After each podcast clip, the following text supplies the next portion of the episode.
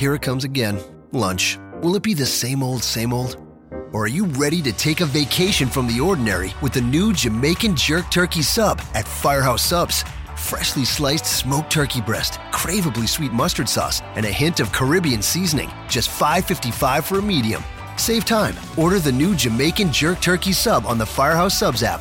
Firehouse Subs. Enjoy more subs. Save more lives. Participating locations, limited time only, plus tax prices may vary for delivery. This podcast is a member of the Voices of Wrestling Podcasting Network. Visit voicesofwrestling.com to hear the rest of our great podcasts, as well as show reviews, columns, opinions, and updates across the world of wrestling.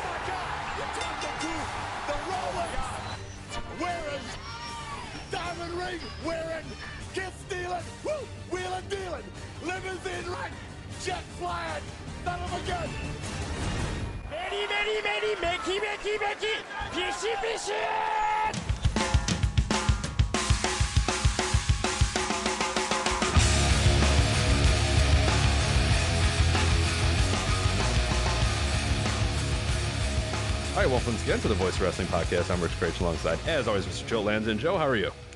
I'm all right. I found out that we are the uh, number one most listened to wrestling podcast in the world this week. How is that true? It's not true. I just made that up. oh, I was gonna say. Oh, I was like, uh, whoa. I was like, uh, really? That, uh, that's cool. uh, I don't. I mean, yeah. I don't have the data behind it, but yeah, no. I, I feel like we are. I mean, without looking at any sort of data whatsoever. Yeah. we could tell right? people that. Yeah. I mean, let's go with it. Yeah, that's We fine. could have sold it a little better than that. Yeah. No, I was shocked. I was like, oh, really cool. Like, Um, no, but we do have a really boring WWE pay per view to talk about.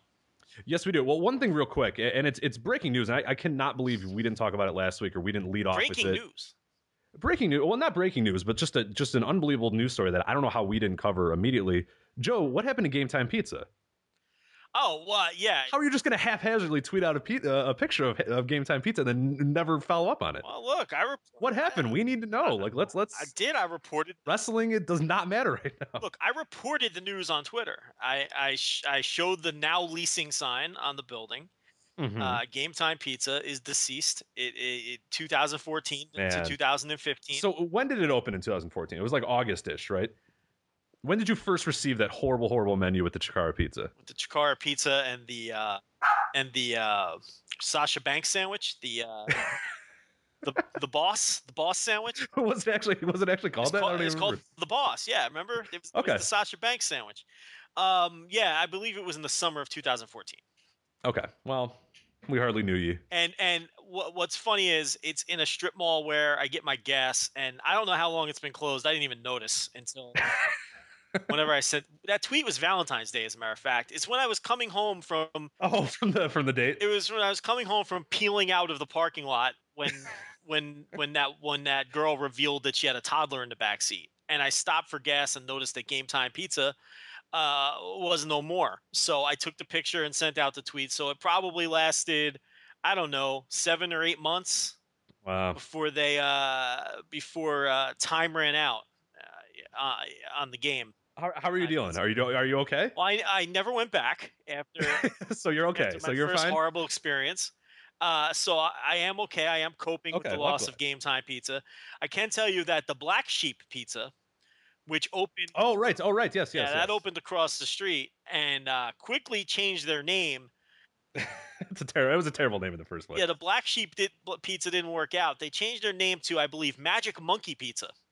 Oh, ooh, And okay. uh, you- Never mind. Black sheep is better. thought Black Sheep Pizza was a was a horrible name, I don't know what you think of uh, Magic Monkey Pizza, but they have a new logo with a uh, with a monkey performing magic. You, you know, I- Okay, well, because I mean, yeah, I I- mean, I- yeah, I mean, wouldn't wouldn't you know, I'm not sure that you know um, where they would get it, such an idea, but uh, yeah, so they're still supposedly going strong. Every time I drive past, there's nobody in there, so I don't I don't think Magic Monkey Pizza is going to make it either. But uh, Game Time Pizza is deceased, and I think the clock is ticking on Magic Monkey Pizza. When you've already had one name change, okay, yeah, that's usually a bad start. well that means they've gone bankrupt already, and and and you know just changed are, are under a new LLC now to right to- change the name of the business and they wiped their debts clean and now they have a whole new set of vendors probably and once they burn through those i mean this isn't some mega metropolis uh, they're going to run out of vendors rich and uh, they're just going to have to close up shop. So I, I i don't think the odds are good for magic monkey pizza. Uh, but I, I better you know what? I better purchase some magic monkey pizza. Just yeah, I'd, I'd like to know. to give a review before- and before because I before it closes the prices are uh, exorbitant though Well, it's, it's like wood fire pizza, right? I think you took a screenshot Eh, once. It's like got some kind of wacky gimmick. Who knows? All I know is it's it's, it's very expensive. I know a large Uh-huh. a large one topping pizza was like twenty two ninety nine. oh Which god, I mean, come on, you can go to Little- you go to Little Caesars a half a mile up the road and get one for five bucks. Well, and then like even if you wanted like like even in Chicago like decent pizza or whatever, I mean that that like a large one topping will run you like you know with a coupon anywhere between you know 10 to, to 14. I mean even without a coupon 14, 15, 16 at the most, absolute most. So yeah, 22 is wow. Yeah, it's uh probably not very good for It, Old it- Magic it better Monkey be a magical pizza for twenty two ninety nine. I mean that, that twenty two ninety nine. that's You know, I think I, I think the coupon was uh, you know a lar- an extra large cheese pizza for thirteen ninety nine, and that was like a deal. right. And then they're probably going to charge you another 6 for the topping or whatever. so- Right. So I mean, you know, it, it's not looking good. So I'm gonna go in there and I'm gonna spend twenty two ninety nine on a pizza uh, just to, for review purposes Okay. because I know they're not. You can write it off. But you know, write it off. Do a tax write off. We'll, we'll send it in at the end of the year. Abs- so, Absolutely. Uh, as we're wont to do. You know. I don't think they're gonna last much longer. So uh, yeah, Game Time Pizza is deceased. Okay. Uh, we well, kind of had a feeling that was gonna happen, uh, but is now official. I will take a photo of the dead Magic Monkey Pizza. if and when it happens, yeah. if it, well when it happens I- i don't believe there's an if at this point Uh, when it happens i am going to take a photo of the dead magic monkey pizza so I, Okay. I will i will i will report these findings i have no idea why you're leading off the show with It was important. with game it's time very pizza important. and what else is important, pizza. Joe? Is there anything else more important right now? You really want to talk Fastlane? Because I don't really want to. I, but I, I, I suppose we're you're here. You're obligated. stalling uh, the Fastlane talk. um, because you don't want to fall asleep and you don't want to put the listeners asleep. The Memphis crowd fell asleep. Um, I mean, we could talk about. I mean, the hottest debate in in the territory right now. We could talk about the the the absolute need of New Japan Wrestling to add women to to their shows. I mean, we could do that if you want.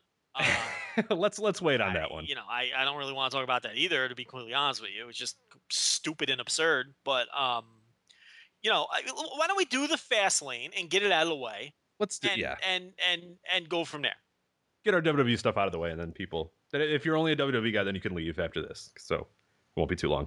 Uh, you had a review uh, WWE Fastlane for Fighting Spirit magazine. I know you uh, you put out a tweet that you're having trouble even coming up with like a because it's so it was such a weird. And I, as I'm watching it, you know, everybody else in my house had fallen asleep. Dogs, girlfriend, everybody was already asleep because I mean I don't blame them. I'm watching it, and man, if I wasn't obligated to be up, I would have been falling asleep too. And there was nothing. It, it, it was one of those weird ones where there was nothing I hated, nothing I, I I, I didn't outwardly hate anything, but I didn't really like it. It was just sort of the malaise that has WWE has become.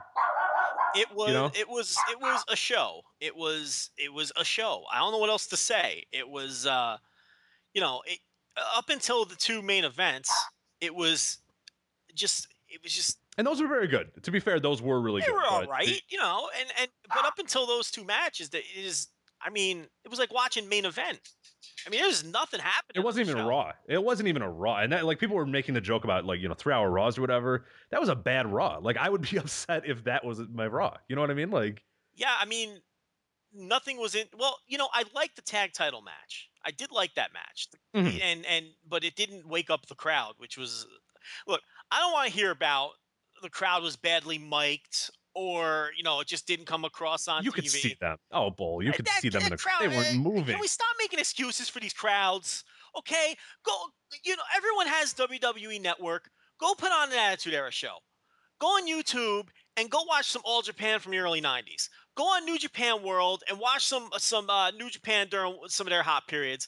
How come none of those crowds were badly mic'd? And uh, you know, Yeah, it's funny how with so much technology and the, the, the they're so terrible at miking the crowds. They're just You know, befuddled as to how to do this. Why this. can't we just call a bad crowd a bad crowd anymore? I- You know, all these excuses were flying. You know, people in the building saying, "Oh, you know, we, you know, no, no, it was a shit crowd. If it was a good crowd, it would have came across. You know, it's bullshit. I, I'm And they had every reason to be shitty too. I'm so tired of that. I, I, I never want to hear that excuse again. I'm going to call people out on that every time I hear that. I'm so tired of that excuse that the crowd was quote poorly mic'd. Uh, come on, all right. That's They- all. Yeah, that, A that- hot is a hot crowd. Okay, they're also you could see them sitting on their hands. that's what I was gonna say. You, it, you could nobody in the in the on the hard camera side, unless on the other side everybody was going insane on the non hard camera side, which is usually not how it goes. But yeah, everybody on the hard camera side was was floating uh, uh, asleep. It was there was nothing. There was nobody. You know what it is?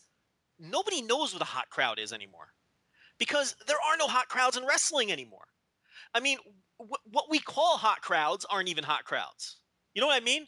Like what we call hot crowds now, whether it's Osaka or, s- or. Mm-hmm. Chicago or Philly or New York and and Or Toronto sometimes. or. Toronto, what we call a hot crowd aren't really hot crowds because you can go back and, and to some of the periods I just mentioned earlier, and crowds were hot from start to finish for these shows. And and they and and and there is it, it noticeably hits you when you go back and watch these shows. You're like, whoa, because we haven't seen crowds like the, those crowds in a long time in wrestling. What we call hot crowds now, they're hot for certain matches. They're hot for Right. finishes of matches. They're hot for certain guys, but they're not true hot crowd. I don't think we have hot crowds anymore. So nobody knows what a hot crowd is. So they make excuses for these lousy crowds, like like we just had. That was a terrible crowd. Don't make excuses for it. It was an awful crowd. When Stardust and Goldust came out, neither one of those guys got any kind of reaction. Was- like zero. It was like, dead silence for both of those. yeah, you heard, you heard popcorn falling on the ground I mean, uh, you when Stardust, Stardust came out. Yeah, literally had nothing, no reaction. It was like nobody was in the building. Um, so I, I, I just don't think there's there's a lot of people who don't know what a hot crowd is anymore. I, it, I tweeted out a uh, a, match uh, earlier this week, and it's one that I've seen a bunch of times, and somehow it came up on a feed again. I was just like, yeah, you know, if you haven't seen this, you got to see it. And it was that Can Am Express match from uh, from All Japan, many, many, many moons ago, and that's like considered like the hottest crowd ever. You know, it's it's it's Kobashi Can Am Express, and I'm missing the who's Kobashi's teammate here. I'm why am I blanking on it? Ah, why am I blanking on who it is? match now I'm gonna have to look. now?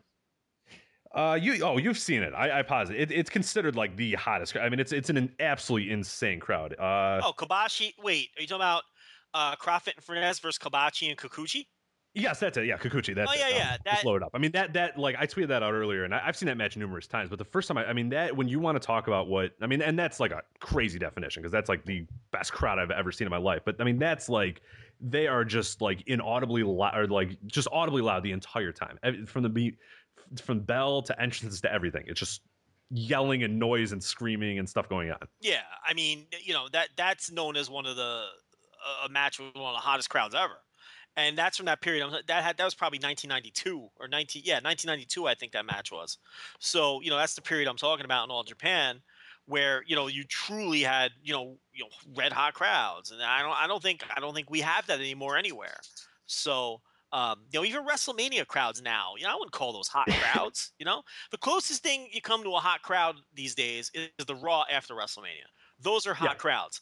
And the thing about those hot crowds is uh, you have all these people who whine about that. All the all these get off my lawn types who whine about that Right. crowd because they're having They're fun. getting themselves over. God yes. forbid a crowd has fun. You Yeah, know, God. you, you get all these get off my lawn guys. Ah, they're they're chanting. Ah, why aren't they yay and booing? You know that drives me nuts. You know how much that drives me nuts.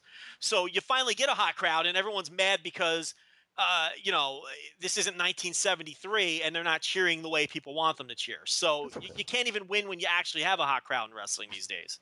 But I mean, that's probably the closest thing to a hot crowd in wrestling is that post Mania Raw crowd, which Yeah. I think I, I always say if you could have that crowd every week on Raw, Uh, yeah, the, the product would be, would look a thousand times hotter than. Oh, yeah, I mean, yeah. I I, wish that crowd would show up to Raw. They need to just send that crowd to Raw every week somehow. I get, you know, I've I've long said that WWE should just run shows in like those like those five towns that you mentioned, like you know Chicago, New York, or whatever. Because like and and like obviously I know that's unrealistic for for a lot of reasons, but you really, I mean, if you turn that show on, like say you were a first time viewer or a casual viewer, and you turned on Fastlane and you hear just crickets when you're wa- why would you want to watch any more of it? yeah, I mean, no, Like they don't understand how important that is to have a, and and I guess that'll become a bigger discussion later. Is that an engaged crowd is? I mean that that's that's a big part of it. People want to be a part of. I mean, those Attitude Era crowds, and, and we mentioned it too. The the, the era itself, you know, we're, we're we're front center of the people that are like, look, it, wasn't very good. You know, even when you go back and watch, it's it's it's utter garbage. And don't go back and watch because you're gonna, you know, you you forget how awful a lot of the stuff was because you were kind of lost in there. But it became an event. It became a something that you wanted to go to. I remember as a kid begging my dad, like. I have to be there. Like, look, I mean, you look, you see the just the excitement, the the the signs, the craziness, and you're like, I have to be. I want to be there. If you watch Fastlane, would you say, "Oh, mom, I can't wait to go see that"? Like, is it oh man, like, is it a self fulfilled prophecy though? Because what I think when you look at Fastlane, the first two wrestlers to get any kind of a reaction were John Cena and Rusev, and those are two guys who are protected in the booking and booked well. oh, absolutely, no, So- no, I, I, yeah, So is the reason that these crowds are so dead are because uh, they've been it's like the fool me once shame on me fool me twice shame on you they're tired of getting burned so why should they be invested in the undercard when it doesn't matter why should they Right. be invested in Dolph Ziggler or Cesaro they don't give a shit about these guys any- because you don't give a shit about them. Yeah, I mean- because they're just they're just a, a blob of people trading wins back and forth. I mean, why would you why would you care about them? Who which which guy in that undercard? You know, you look at Goldust and Stardust or whatever. I mean, how have they identified themselves in any way? You look at like even a Bad News Barrett Dean Ambrose. I mean, that that's that's front and center of just like unbelievable how you you destroyed Dean Ambrose was getting crazy over in the summer. He was huge. People were loving him. He was winning. All that sort of stuff was going on. Uh, and then now he's another because he's he's in that blob, and once you're in that blob, nobody cares about you because they you don't they don't present that they care about him. You, you know, I Not only I don't blame and- and- I really really don't. No, and, and and the thing is, not only did that match, you know, get no reaction like everything else on the undercard, but I really think that rubs off on the performers because that match was so dry and they didn't they didn't work hard and it wasn't a good match and then the finish was shit, which isn't their fault. And it's like, like you know, they don't have the crowd to feed off of. And that really does help these guys uh, when when they have a hot crowd to feed off of. And um, you know, and and it- what really blew me away and something I noted in the Fighting Spirit review um, was the tag title match with the Usos against Cesaro and Kid. Here you have three people in that match who always get a good reaction. The Usos always get good reactions. Cesaro always gets good reactions. And Kid, ever since he's been pushed and been, you know, put with Cesaro, he's been getting good reactions. And even that match didn't get any uh, type of uh, reaction out of the crowd, which was telling to me. Once that match didn't get any kind of reaction, I knew that this card was dead, and I was worried about the main events. To be completely honest with you. Yeah, no, I was too. I'm glad I'm glad they woke up because I was I was very very and they woke nervous. they, woke up for Cena and Rusev, and, and, and Yeah. at that point it dawned on me. It was like, look, these crowds are so sick of being burned. They're they only react to you know the top one percent of the card that that's actually booked well and presented in a way that they sh- should be presented. I mean, can you blame them for not reacting until Cena and Rusev hit the ring? I mean, I can't.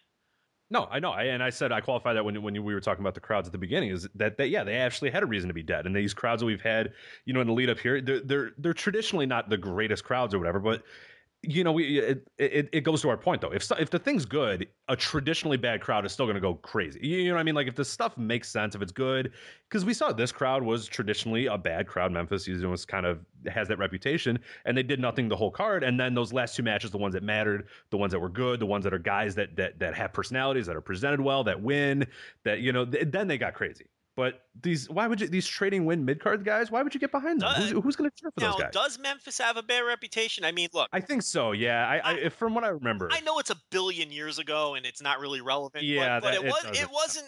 It wasn't a cold crowd when Lawler was headlining. No, I know. Yeah, it, it's. I think in the past few years, and someone else can kind of qualify. There's a lot of people who who really really care about this sort of stuff and and cover it. But I think I'm almost positive that Memphis the past you know five to ten years or whatever has been kind of bad. But I I mean- I, I don't know 100. percent But I, I thought I heard that from a few people. I don't keep track of that stuff. How many knows? how many people do you think who were going to the Mid South Coliseum to see those hot Memphis zero, zero percent. You really think it's zero? All right, let's see. No, I, pro- I mean, So I, okay, what? I, 30 years ago. Okay. we're talking thirty years ago. Yeah. So how old are you when 30 you're 30 years ago is what 85 that's kind of stretching it but le- all right all right so let's say 30 years ago Yeah, I was gonna say like you have to go like 83 or whatever. Like uh, right? Wouldn't you go like 83, 84, 80, like i mean early early 80s? I, I, they still had their moments all the way up to the late 80s i would say they still had their moments Okay. so let, let's let's say 30 years ago okay all right if you were 20 you're, you're 50 now okay no, that- that- Uh, uh, i mean you're laughing. Yeah. how many how many 50 year old how many people 50 years or older do you think uh, let's let's extend it. Maybe there was you know i'm sure teenagers went to those shows how many people 45 or older do you think were in that Fastlane crowd? And out of those people who were 45 or older how many were wrestling fans when memphis was hot and were there to see you know jerry lawler and bill dundee have their 19th loser leaves town match? How many of those fans do you think were in the building for Fastlane? If there were 15,000, I don't even know how many people were in the building. If there were 15,000 people in the building, how many of those 15,000? Yeah, let's see what see what our attendance number is. Uh 16. 16 uh 548. All right, so if there was there was 16.5 in the building. Out of those 16.5, do you think there are a thousand people who attended a uh, Memphis show? Man, that's Over under a thousand? I would go under. I think I'd go under also. I would definitely go under. There's maybe a few grandpas here and there, all that sort of stuff. But you know what I mean? Like at that, I mean, that, that, uh, yeah, the teenagers, maybe a few of them, they would have kids or whatever they would come with. But yeah, I, I mean, I mean, if you were a fan of Memphis wrestling in those days, why the fuck why would the fuck would you why watch would you this? watch this shit? I mean, I what I mean, mean. you know, why would you run out and buy a ticket for this crap? I mean, That- it's, yeah, it's not what you grew up with. That's why I go way under, is because if I knew that, if I grew up in this, I would look at this and go, "Oh my god!" Like you, you know what I mean? Like it, it's. I wouldn't. I mean, if I wasn't, I mean, we're doing this site now because there's a lot of wrestling. I, I mean, if I wasn't obligated to watch WWE at this point right now, and I think you made this point a few weeks ago, absolutely, oh, let me tell you something. No way. There, I wouldn't. no way. And WrestleMania, like I told a friend the other day who was like, "Hey, what are you doing for WrestleMania?" And I was like, "I don't know." And like it dawned on me, and I was like, "You know what? If I wasn't running this website, not a fucking chance in the world that I'm watching WrestleMania this year. Zero. Uh, little early to, to, to say, but I can see where you're coming from. Just nothing hooks me this year. Nothing I in that card, you- top to bottom. I can tell you that with this pay. Why do I keep saying? Do I keep saying? Did I say payback before? uh, no, I don't think so. Right. Well, I, this Fastlane card, I can tell you, and I said it last week. If uh, we weren't doing this website, I definitely wouldn't have watched this show. This is one of those shows where I would have, you know what I would have done? I wouldn't have watched, but I would have went back and I would have watched the last two matches because people said they were good. Right. Or you look, you read a review and they say, "Oh, this one's good." Oh, okay. But yeah, I would have, I would have watched Cena Rusev and the main event because those matches got good reviews, Mhm. and I would have never watched the undercard. Oh God. no. because it, and it would have been like one of those attitude era shows where you're always shocked that I never saw it because I wasn't interested in it. You know what I mean? Yeah. And I only watched like you know the main event or whatever. And now years later, I'm seeing some of these under. It, it would have been like that. I wouldn't have wasted time watching this show, but I, you know I would have waited for the reviews. It's because I just there's, there's just nothing going on in this company. But um, I don't know. I guess we should go through match by match. Yeah, let's go. Let's go match by match here. I will start out first with the the thrilling, of course, the Authority, Seth Rollins, Big Show, and Kane, uh, defeating Dolph Ziggler, Eric Rowan, and I- now, how bad was this? this was I so awful. there was there was there was nothing bad with the work per se. I mean, this was just this was six professionals out there having a professional wrestling match, and there was nothing wrong with it. But it was if you want to talk about a match with absolutely no juice and nothing going on and nobody cares, right. that was this match. I mean, and and then and then you know there was about 20 seconds in this match where there was anything going on, and that was the Ryback hot tag. Ryback did a hot tag, cleaned house, and that was the only 20 seconds where there was anything happening in this match. And then on top of that, Big Show and Kane win the match. you got to protect them, Joe. Of course, they You can't have Big. Show. You can't have Big Show dropping falls, Joe. I mean, Now, now in all you're not sure when the next. I mean, and the Demon Kane is probably uh, Roman Reigns' next opponent when he wins the title. So you got to you got to keep him strong. this this was a house show match at the end of a tour where they didn't feel like working hard. That's what this was. This was We've all, everybody we've was all been to house shows and saw those matches. Yeah, and even like a Seth Rollins, even he you could tell was just like, eh, like forget it. Like Ryback, I think was the only one here that had any semblance, like you said, And of, of and- fire. Anything, and that was for 20 seconds. and and this set the stage. Once I saw this, I went, oh no, Because this was a match I was like, ah, this could be kind of good. Mm, okay. and and you know Big Show and Kane. Now I know this isn't any kind of hot take. I know this isn't any kind of fresh look, but Uh, I mean, for fuck's sake, Lu- Lu- Luke Harper isn't on this show, Oh, you're right. Yeah, he wasn't. but oh, yeah. Luke Harper is a fucking go. You can't find Luke Harper with a search party. I haven't seen Raw this week yet. I have it on the DVR, and I'm, oh, I don't think he was there I'm either. dreading having to watch Raw. So I don't know Was Luke there. Harper there? Yeah, when the hell's Luke Harper But? Th- this is my point though, and I know this isn't any kind of hot take, but because I know that there's no one who disagrees with this. But There's got to be one or two people, right? why are Kane and the Big Show in the position that they're in, and why isn't it too fresh? Why isn't it Eric Rowan and Luke Harper? Right. Why aren't Well, you had to break them up because. well, I- yeah. I mean, why, it doesn't even have to be those. You pick pick someone else then. right. Just d- make two monsters and, and get somebody else over Why, for God's sake. why sake. isn't it Baron Corbin and, and Luke Harper? Why isn't it? Right. They don't do anything. They don't do anything discernibly different than any other Yeah, stiff big man would do. they- all they have going for them at this point is years and years of reputation. So they have nothing. Look, Big Show is washed up. Okay, he's a he's a million pounds. He's old, and he's clearly on the back end. And and Kane is Kane, and it's like Either way, could you get excited even if they were still like okay? no, because they're overexposed. That- Like at this point, I mean, God, it's 2015, and they have been in this company, So what? Kane since 1997 and Big Show since 19, and, and consistently a major part of the program. And I'm not saying during that time, like- I'm not saying fire him, even though at one point I was saying fire him, like a couple months ago. But um, it's like I'm not saying get rid of them or anything like that. But why aren't two fresh, young, unexposed guys in that spot getting over? Why Mhm. isn't it Eric Rowan and Luke Harper, for instance, in that role as the authority goons, winning matches, uh, causing havoc, and, and getting put over by the authority. getting put over by the authority, and uh, like, why does it have to be these two? And and look, again, this isn't some hot take, okay? Uh, No, there's no one out there disagreeing with this one, but I mean, it just it blows my mind, and and and to exemplify it, they're beating Eric Rowan, Right. and and you can't find And and- and you can't find Luke Harper with a fucking telescope, like. It's it's it's it's crazy to it's it's crazy to me. I don't get the fascination with these two guys. Look, give them a different role. At this point, they should be the baby faces putting over the new heels. You know what I mean? They- like they should be on the face side of this.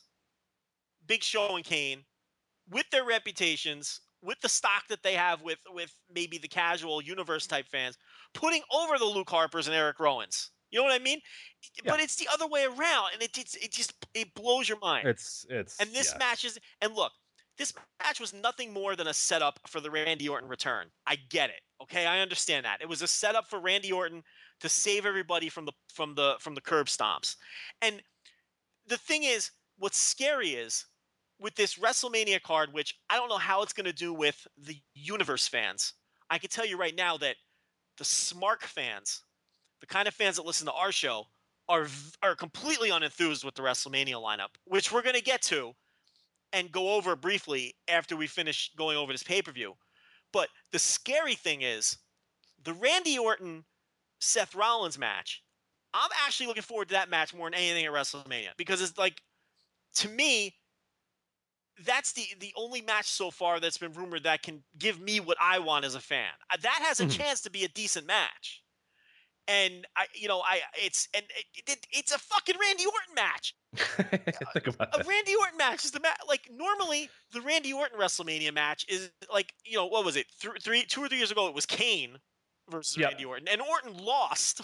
and, right. and, and, and, you know, it, it, it, he was in the three way last year, and it's like he's he never does anything I'm particularly interested in, but I'm interested in him versus Rollins for whatever reason more than anything else so far that they've set up. So I get that this match was just to set up that match.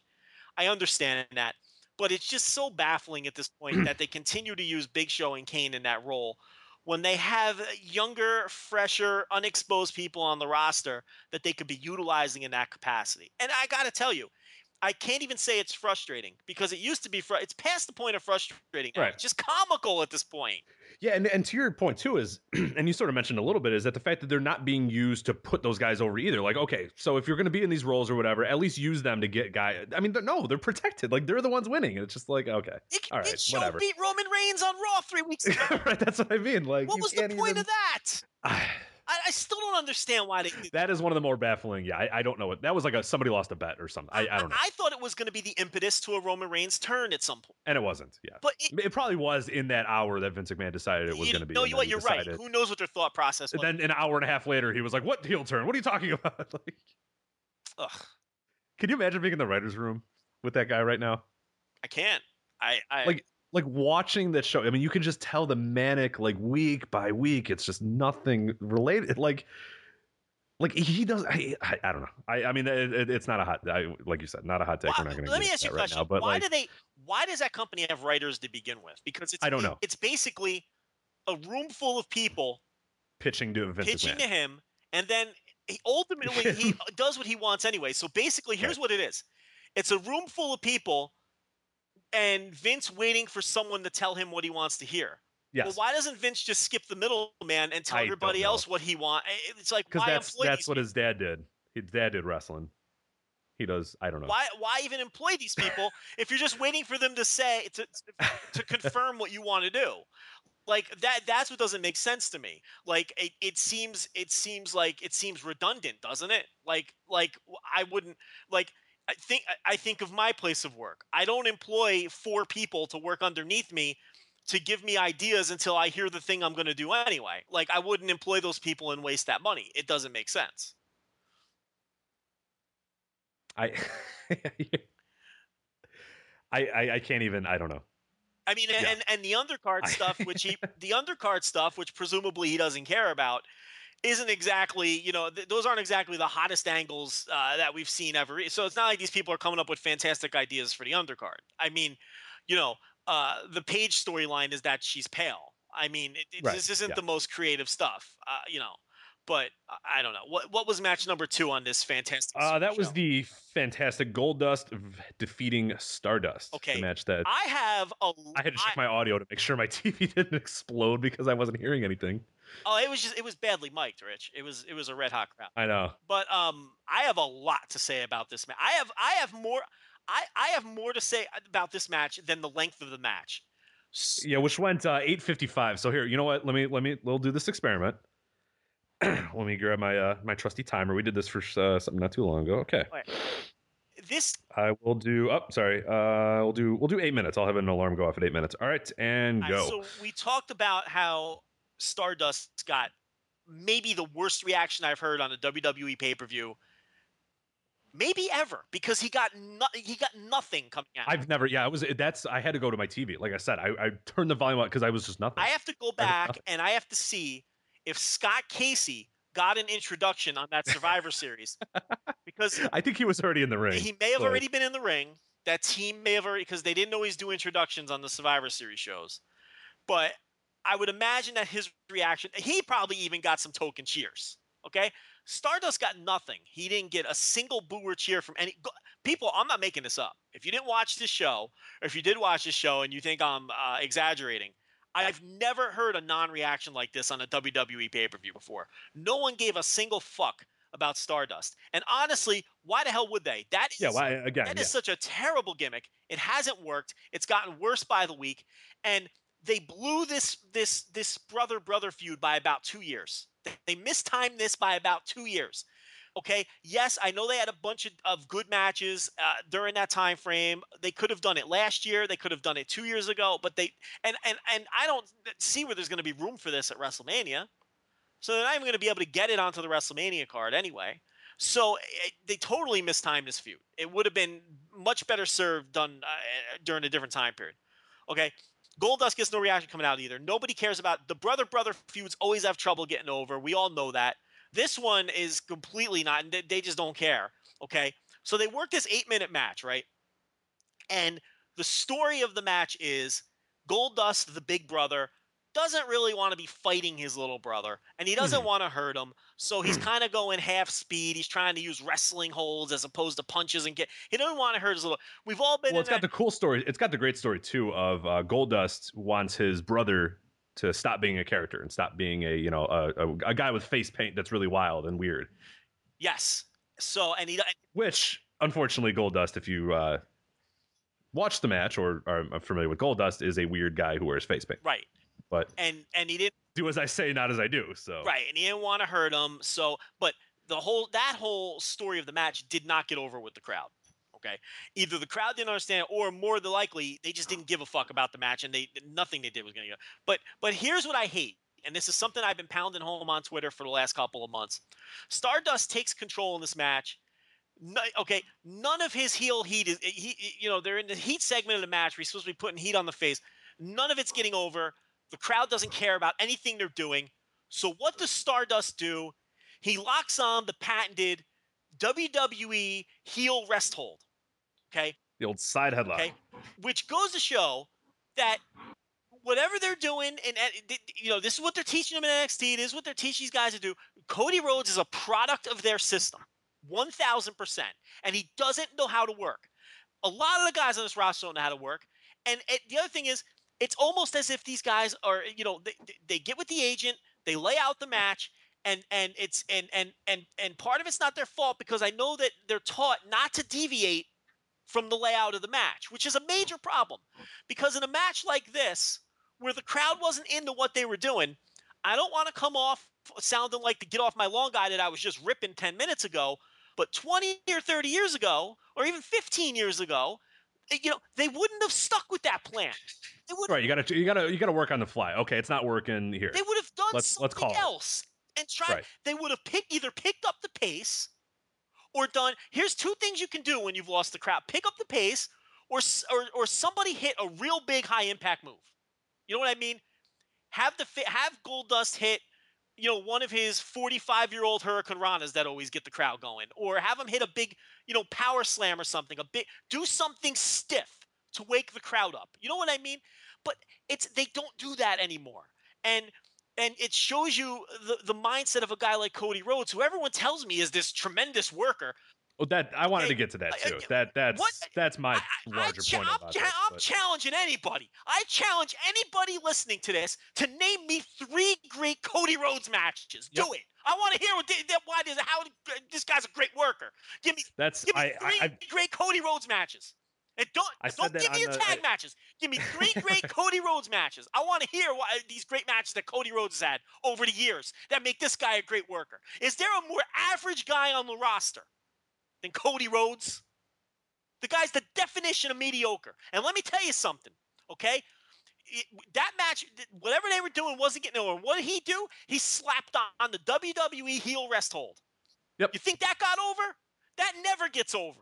That worse yet, he's a babyface. So that's the That- other. Or no, well, I mean, not technically. Yeah, no. I, I, that no, he's a, yeah, I, I yeah, that sorry. never, ever, ever, ever, ever, ever gets over. Watch Raw every week. Watch Superstars every week. Watch Main Event every week. Watch Smack. Well, don't watch SmackDown because everything's over on SmackDown. Okay, uh, because it's it's fucking piped in heat. Right? You you watch any of these shows, and these heels go to this rest hold, and it never generates any heat.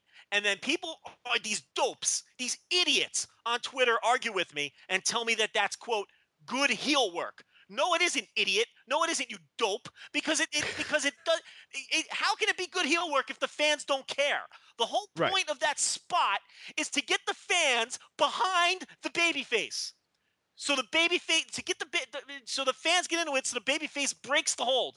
The fans never get into that spot, and they haven't for years. And they keep working that spot, and it drives you nuts.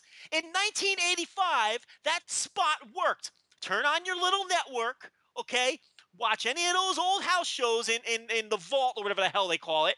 Okay, go to that little section, turn on your little house show from 1987, 1986, 1985, put on any one of them, watch any one of those mid card matches, and they're all worked the same way. Watch the heel throw on the side headlock or his rest hold of choice, okay, and then listen to the crowd. Get Well, that's that's what I've in my NXT reviews. I shout, you know what? Okay, you want to do the transitional heel rest hold or whatever. God, can we do another one besides the side headlock? On, a, on any on a given episode of NXT, you will get in in four matches, you'll get four long, like two minute side headlock spots. And- and- Like, but it, but the, can I please get another is, one? Can I get an never- it abdominal never- stretch? Can I get something? But that's no matter what it is, it never meets its intended purpose. You, you go back and watch these old matches, you can't complain about that spot because the crowd always got into it. The crowd got behind the babyface, and then the babyface would start to fight out of it. And then what the heel would do is is you know they would do the tease, and then they'd go right back to the hold, and then the fans would get behind it again. And then you know what the heel would do because the heel you know calls the match, and those I don't know what, who the fuck calls the match anymore. I have no idea who's calling these matches. I don't know. I don't because these matches are terrible. I don't know who. I don't know how they structure these matches anymore. Okay, but the heel would call the match in those days, and they would keep teasing it and keep teasing the crowd until it was just the right moment for the babyface to finally break the hold. And then he would make the big babyface come back, and then he'd either win the match or get cut off and lose. And that was the that was the basic match structure of all these house matches. Well, they do that now, but it's now 2015. It's not 1985 anymore. Okay, crowds are more sophisticated now, and fans these days want action. They want action, Rich. They don't want rest holds, and they don't respond to that anymore. It's time to change the way you think. It's time to change the way you work. Okay, and to show you this great worker, Cody Rhodes was supposedly this great worker. Okay, he's working a match where nothing is over. Okay, you can hear a fucking pin drop because well, it's also Cody what's Rhodes silly is so hold is on. Cody Rhodes Oh, is so great of a worker that you can hear a pin drop. And what does great worker Cody Rhodes do? He slaps on the side headlock, which is never over and isn't going to help the match get over. And, and it just it takes the crowd down another notch. So keep telling me this guy is great. Okay, and every time you tell me this guy is great, go back and watch that match from Fastlane and watch him work the crowd into a coma, into a coma, and then tell me this guy is great. He doesn't have a clue.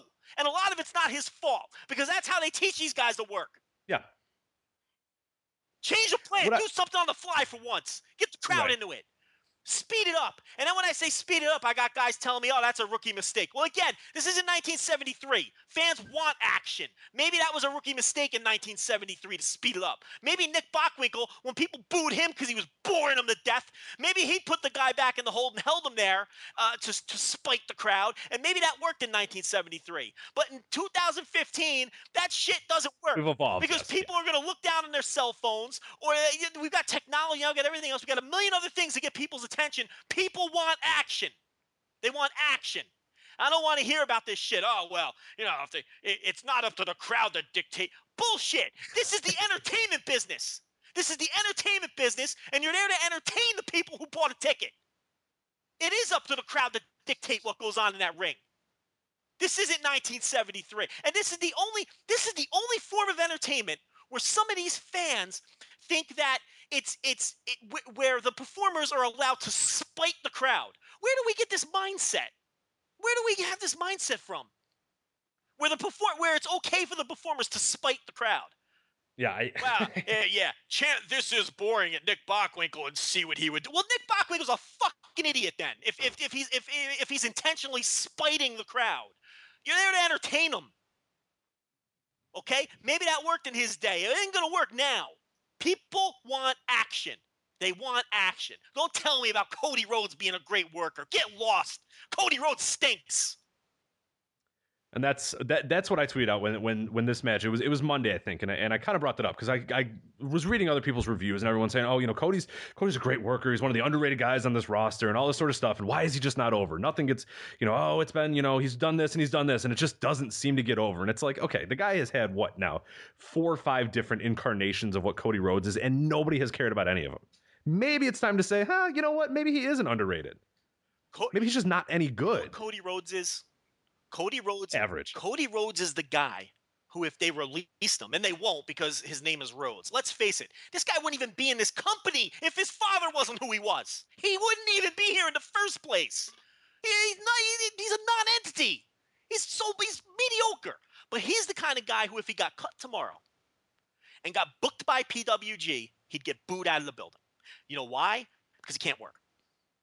He can't work. He knows one way. He was taught in this company and knows one way. He'd go into PWG like Curt Hawkins and try to work that way, and he'd get booed out of the building He'd he'd he'd get booked in all around the indies, and every time he went to a work rate indie or somewhere eh, where he went and he didn't know what to do, and threw on his side headlock, he'd get booed out. Of, he's that guy, and we've all seen those guys who get cut from WWE and they have to adjust to a, a faster style where fans want action. He doesn't get over in WWE, and he wouldn't get over on the Indies. That's what he. That's that's who Cody Rhodes is. Yeah. He knows what he was taught that system. Which is what's funny too is that you're bringing up that discussion about you know what, what the story of this match was and how he does a side headlock. By the way, you, you passed the time like three minutes ago about the, the time of the match. Um, you you were talking about how it was, that was kind of the story of the match is that you know the brother didn't want to you know it, whatever we know that we know what built up to this match or whatever you know Stardust turning on Goldust.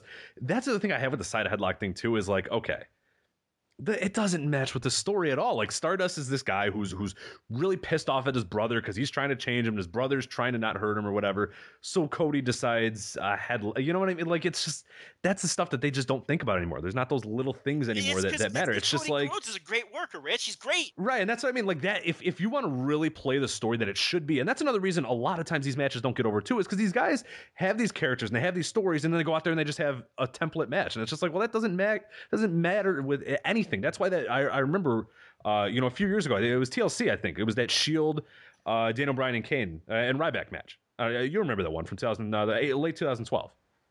Yeah, I know what you're talking about. Yeah, a great match because what it was, it was so much. The Shield didn't go out there and say, you know what, guys, we got to work WWE. Let, let's go in there. We'll do some headlocks to start off. We'll do this. We'll transition here. Kane will get some heat on me. They fucking everybody. The match started and guys just started brawling because it was like here's this renegade group of three dudes that that are different and they're, they're they come through the crowd they fight through the crowd they brawl they use tables they use this sort of stuff and they use that. They didn't say okay guys let, us you know hey let's we got to do we'll, we'll do that later. We'll do that at the end of the match but we got to do the you know we got to do five minutes of the the basic stuff.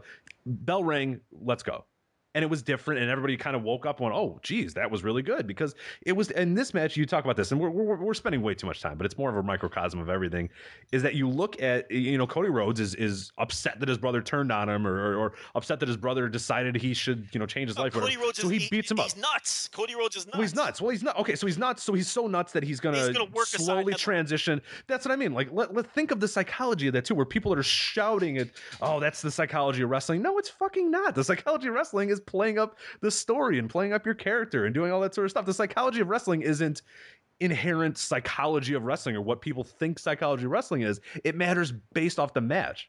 Every match should feel and look and, and have a different feel to it. And you know what the other thing is, Rich? It's not that they never got the crowd into the match. It's that they never did anything different to try to get the crowd into the No, match. there was nothing. It was okay. Here's our plan. Yeah. Here's our eight minute plan. Let's to- do it. Okay, done. And, that, Yeah. and that's what kills me, you know. And it's like if they had changed things up, or or, or, or went to a different pace, or or Goldust took control. I mean, I know that guy knows how to get over. It's like eh, they, they stuck to their shitty plan to the bitter end. And you know what? I don't know if they're to blame, or the agent is to, or the sh- or the agent is to blame, or this. yeah, they just don't want to ruffle any feathers yeah, or whatever. or this system, this Yeah. whole system is to blame. It's the system, I think. I don't, I don't know who to blame. Here's what I think it's systemic. here- I, I do think it's systemic. Here's what I know. Here's what I know, though. I know that Cody Rhodes couldn't work his way out of a paper bag if you took him out of this system. That's what I know because this is Yeah. all he knows. Right. And and this is what he's been taught from day one.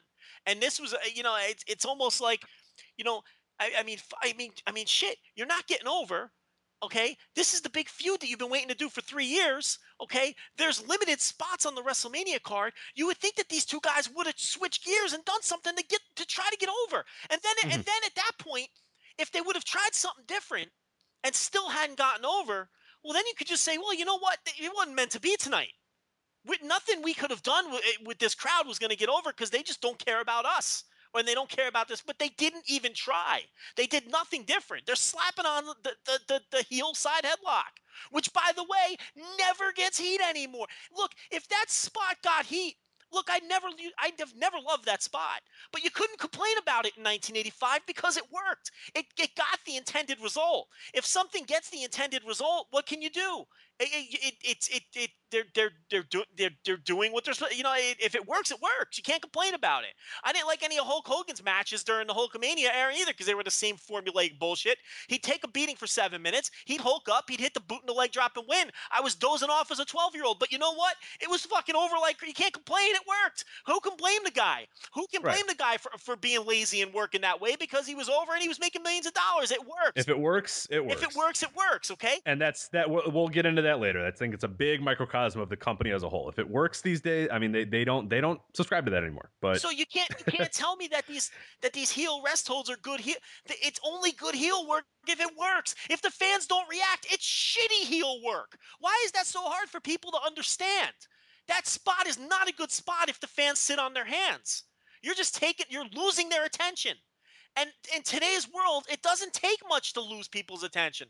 We, right, and that I think that's we a, that, all have people sort of- ADHD. We all have it. Right. I mean, there's no way to escape it. And I think that's that's a point you brought up earlier that, that I thought was a larger point because there's going to be those people that we're going to hear and they're going to say, well, you know, what do you want them to just make Michael Bay movies and just every second is a move or whatever? We're not saying that at all, but you have to realize Well, that we're in a what? I'm gonna, generation I'm now. I'm gonna counter that argument in about Okay. 15 minutes when we get to the Cena Rusev match. But Right, which was that, which was to an extent, but yeah, well, yeah, but that's it, it's, and you mentioned you brought it up. We have phones, we have this, we have that. I mean, there's so many distractions now that, and, and every sport is kind of dealing with it to an extent. That like, look, we need to sort of worry about the downtime, like prolonged periods of downtime in this generation, whether it's right or wrong, or you agree or you know I hate it or whatever.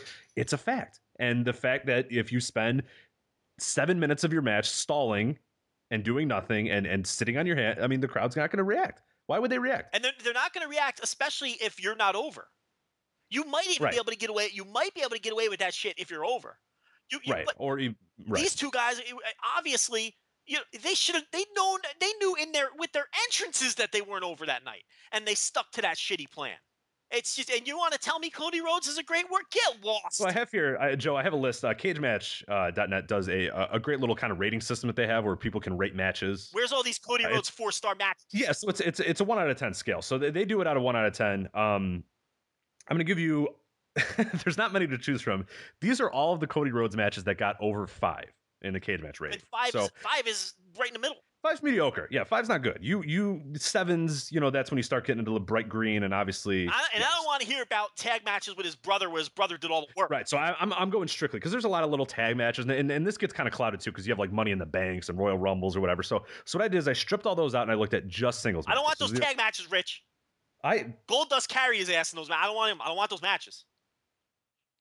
What about Ted DiBiase Jr. when he carried him during the Legacy? Well, I, I'll. You're not going to find any with DiBiase Jr., but I'll listen to if you got some. No, no, no, no. I, I'm going strictly singles matches here because I think that's that to me is a true sense. Unless he, unless you're going to argue with me that he's an elite tag team worker, which uh, okay. Um, here's these great, great, great. So there's there's there's plenty to choose from here. We you know have what's uh, scary? He's a better tag worker than singles worker. Is what's scary. right, which is not good. Okay. Yeah. Um, okay, so we have November first, 2011, him versus Randy Orton. I Do you remember that one? what, what show. I I need more. That was for uh, random SmackDown. It was a street I- fight on SmackDown. Rich, I have no clue. I don't. Yep. Okay. Probably didn't even see it Uh, to be honest with you. Here's another one. That that got a uh, 6.47. So that's his highest uh, cage match rated singles match. Hold on a second. That's his highest rated cage Yeah. match singles match ever. Mhm. 6.4 out of 10. Yep. And that's fan ratings, right? Yeah, yeah, that, that's and, and I don't know the numbers. Well, It could be a obviously the thousand, it could be a people. well, obviously the people in our Twitter feed aren't voting in that because all they're- all I'm hearing about is how Cody Rhodes is a great worker. yeah, he's underrated and all that stuff. Okay, here's another one.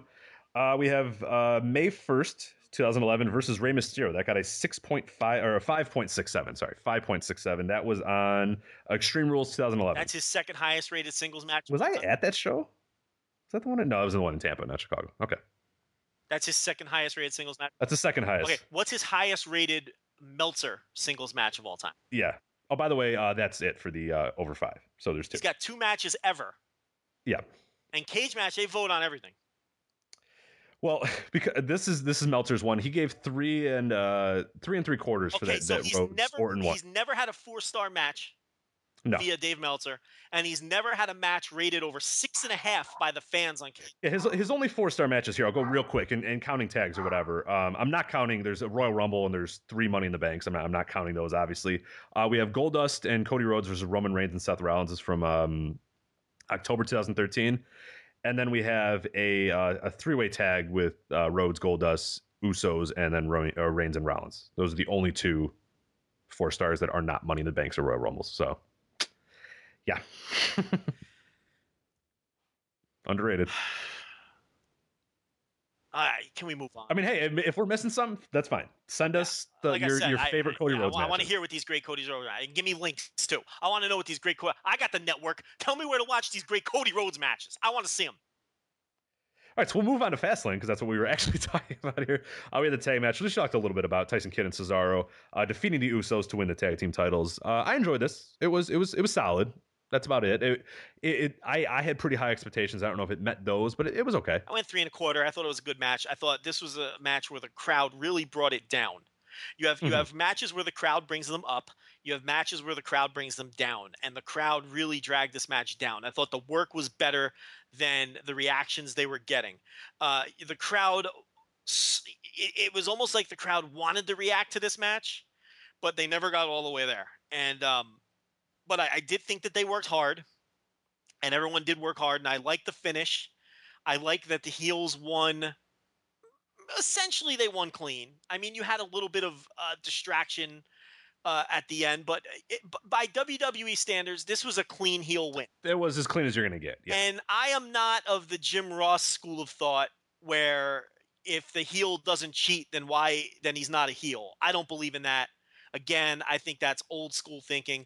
I think heels are heels for their attitudes more than their actions. I think the best heels are heels because of their attitudes and and not because of their at- you know what I mean when I say that? Mhm. Yeah, I So- got you. Yeah. and I think we've learned, I- you know, if MMA has taught us anything, it's you know, it's you're a heel because of who you are or who you present yourself to be, more than you know what I mean. It's it's you know your Chael Sonnens and your Nick Diaz's, you know, they're assholes. Heels are assholes. They're not necessarily cheaters. You know what I mean? To me, a heel doesn't have to hold the tights to be a heel. He just needs to be right. a dick. Uh, yeah, like a guy like Kevin Owens in NXT is a, is a great example right now of, of of and you know he's getting some cheers here and there, but I think overall the way he's being presented, you know that crowd's gonna gonna do that regardless. But the way he's being presented is great. He, he's a total asshole and he has no remorse for you know killing his friend because he just wanted to. I mean, he doesn't even see the issue in it. He's just like, well, you know, that's how I wanted the title. I want to win money. Sure. You know, Yeah. once I win, I get money. So I don't care. Yeah, I I killed my friend and I don't know where he's at and he's maybe hurt. Huh? Okay. Yeah, I mean the basic principles of pro wrestling Yeah. are always going to remain, but the but uh, you know the subtleties uh, do progress and change over time, and I think people get stuck in the past far too often. I think people can be heels based on their attitudes. And here's the other thing too. Naturally, though, if if if if a guy's a dick and he's a heel, but he's winning his matches clean, he's going to start to get some cheers. But who cares? So what? As long Then as he's, then, over. You know, he gets enough cheers, then Okay? he's a face. Right, Okay. and then when he starts getting cheer, exactly, you made my next point. When he start, when those cheers start to be, you know, overwhelming and and and and and, and to the booze, well, you, you got yourself a hot baby face. Isn't that how this works? Isn't this how it's supposed to work? I thought so. I thought So, so, I mean, Joe. cares? I mean, why? You know, I hear people say, "Oh, well, then he'll get cheered." So what? The you, baby faces don't even get cheered anymore. At least someone will Yeah, be at this point, cheered. who cares? If Uh, the crowd say anything, let's let's Uh, use I mean, it. for fuck's sake, at least someone will be getting cheered. Thank God Brock Lesnar gets some cheers. Uh, Roman Reigns sure isn't. I mean, God, I mean, why? Who cares? Can we get out of 1970 ever? Ah, I'm just, I'm in a mood now, Rich. Uh, you are, I could tell. So let's uh, let's let's try to get you out of that mood. Nikki Bella defeating Paige. Another total nothing match. just so it could have been on main event. It could have been on Raw. It could have been on Superstars. A complete nothing match. I have nothing else to add. yeah, this is awful. Yeah, I, I don't want to. I, nah, I yeah, Hashtag terrible. give divas a chance because this was nothing. this was not good at all. And they were they uh were not in the death spot, and believe it or not, the crowd did not react. Still, Oh. I was told that the only reason that never, Oh, is it a never, death never mind, never mind. I, don't- I let's that's that's Okay. that's totally for another podcast. yes, okay, not one that we do though, right? You're going on another show. Yeah, I, I won't drag you down into my abyss. I don't care. It's fine.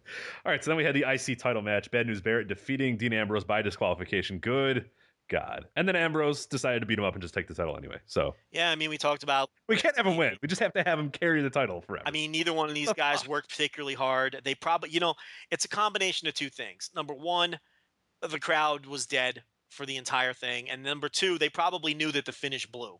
I mean, these are human beings. These aren't, you know, these aren't robots out there programmed to perform. I mean, these are human beings. If if if they know that they have a shitty finish, it's gonna, you know, it may it may reflect in their work, especially when the crowd's not into it either. I mean, uh, they're, Yeah. are you gonna go out there and kill yourself when you know the crowd doesn't give a fuck, and when you know you're just gonna let the crowd down anyway? And and you know, the, you know, before I said the first time the crowd reacted on this show was for the Cena Rusev match. That's a lie. The first time the crowd reacted on this show is when they booed the finish of this match. Yeah, they they really there was some vitriol there for sure. So, I mean, shitty finish. We've talked at length about Ambrose. You wrote a long article on the website, which you, I guess, were too humble to plug or forgot that you wrote.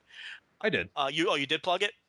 No, I didn't plug it, but yeah, the Dean Ambrose cool down. Yeah. I just I basically looked at his win loss record, you know, relative to Reigns, and and and it was my theory, and I, I think it's it's played out pretty well. Is that they and we we talked about it on the podcast too during the summer and during the fall that I think WWE was legitimately worried that he was going to be in the Daniel Bryan role at the Royal Rumble. I mean, the guy and people laugh at that now, knowing where he's at.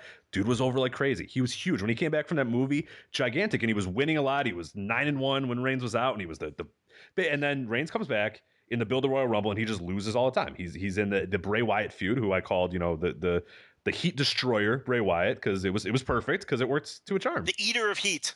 yes, Dean Ambrose. Uh, nobody cared about him anymore because he was doing magic tricks and being weird, and and and now you know he's in this spot now, and and nobody could care less. I mean, Yeah, they really, they really, uh, they really destroyed the momentum they had going with the guy. And and listen, I can't really debate your theory. You could be absolutely right that they were afraid they were going to have that same dynamic. You could totally be right. but luckily, so they they, they destroyed Dean Ambrose so he wouldn't play the Daniel Bryan role, and then everything was fine with the Royal Rumble because they didn't have a Daniel Bryan. So it's it's Yeah. they're they're so smart when they do that stuff. Joe. Brilliant company. they think ahead of time and they, they get stuff done. They're like, you know what? We can't have somebody taking over the Rumble again. We you know, we have this idea and we need to let it go clean and not have the fans turn on it. And by golly, they did. So Yeah, well, you know, this is a Vinnie Mac, this. You need all those writers in the room to come up with this with this great Vinnie stuff. Mac, what a genius. So, uh, so any I have some breaking news here in a little bit about the IC title. It's, it's fitting enough, um, and I guess it talks to our, our, our WrestleMania point. Uh, there was some intrigue about you know how they're going to build. Um, there's been some SmackDown spoilers. If you care about SmackDown spoilers, uh, Daniel Bryan's in the uh, IC title hunt these days. I don't know if you know that. yes, Okay. Um, and, and there was sort of there was there was being bandied about of hey, what are they going to do here? Multi-man match. Uh, WWE just sent out a text uh, that the Intercontinental title will be defended in a multi-man ladder match at WrestleMania. multi-man ladder match. Did they announce the participants? Although we could Uh, probably they did not figure say. It just out. says It's- you can kind of get them right now. It's going to be Ambrose. It's going to be R-Truth. It's going to be Dolph Ziggler probably. It'll probably be Dan Bryan. Like I mean, you could pretty much figure out. It doesn't say who, doesn't say how many, but it just says Intercontinental Champion Bad News Barrett will defend his title in a multi-man, uh, multi-superstar. I apologize, superstar ladder match at WrestleMania 31. So So Daniel Bryan has gone from winning two matches in New Orleans and being the focal point of WrestleMania 30 to being in the essentially the Money in the Bank ladder ladder Yes.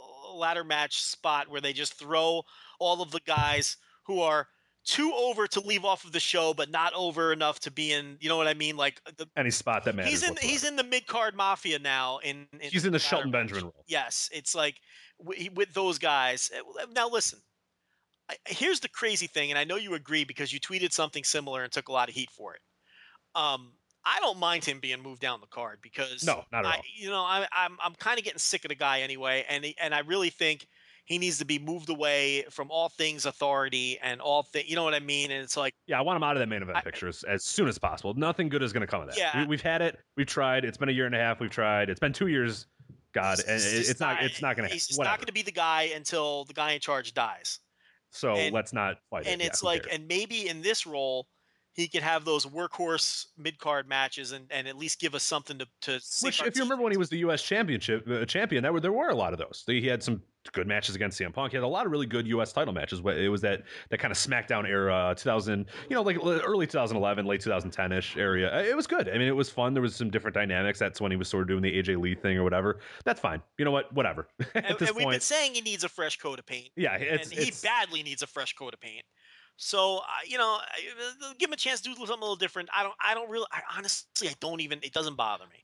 So yeah but the, yeah and this and but you know the the barrett ambrose match you know just just just shit. I mean um maybe maybe i mean other than the diva match which just might as well have not existed you know maybe eh, the least enjoyable thing on the card because of how crappy the finish was. Uh, uh, so yeah All right, let's get to the good parts of this card here. We had uh, Rusev, the U.S. champion, uh, defeating John Cena by ref stoppage. Okay, so I've been waiting to, for you to get to this because for the people who say that you know I want everything to be an action movie and don't, you know, okay, I, the pacing in this match, I I don't know how you saw it, but the pacing in this match was tremendous. I mean, and and this was the antithesis of the pacing that Rusev normally excels in. Rusev really excels in those, you know, six to eight minute violent sprints. Uh, the kind of matches we've seen him have with Big E, with Jack Swagger, with people like that. These six to eight minute matches that are worked at a frenetic pace and are, are violent and stiff.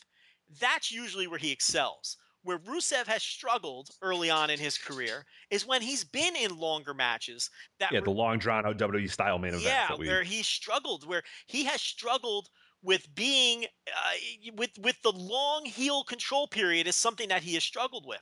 His worst match was his TV match with Roman Reigns, where you had these two guys who were relatively green by WWE standards having a long television match, and neither one of them had any idea what to do, and it was ugly.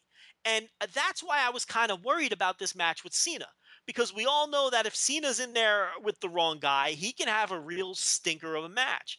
And I was afraid that since this match was going to have to be a long WWE style main event, it's not a Rusev strength. And, you know, if these guys didn't mesh well, you know, him and Cena were going to be in trouble.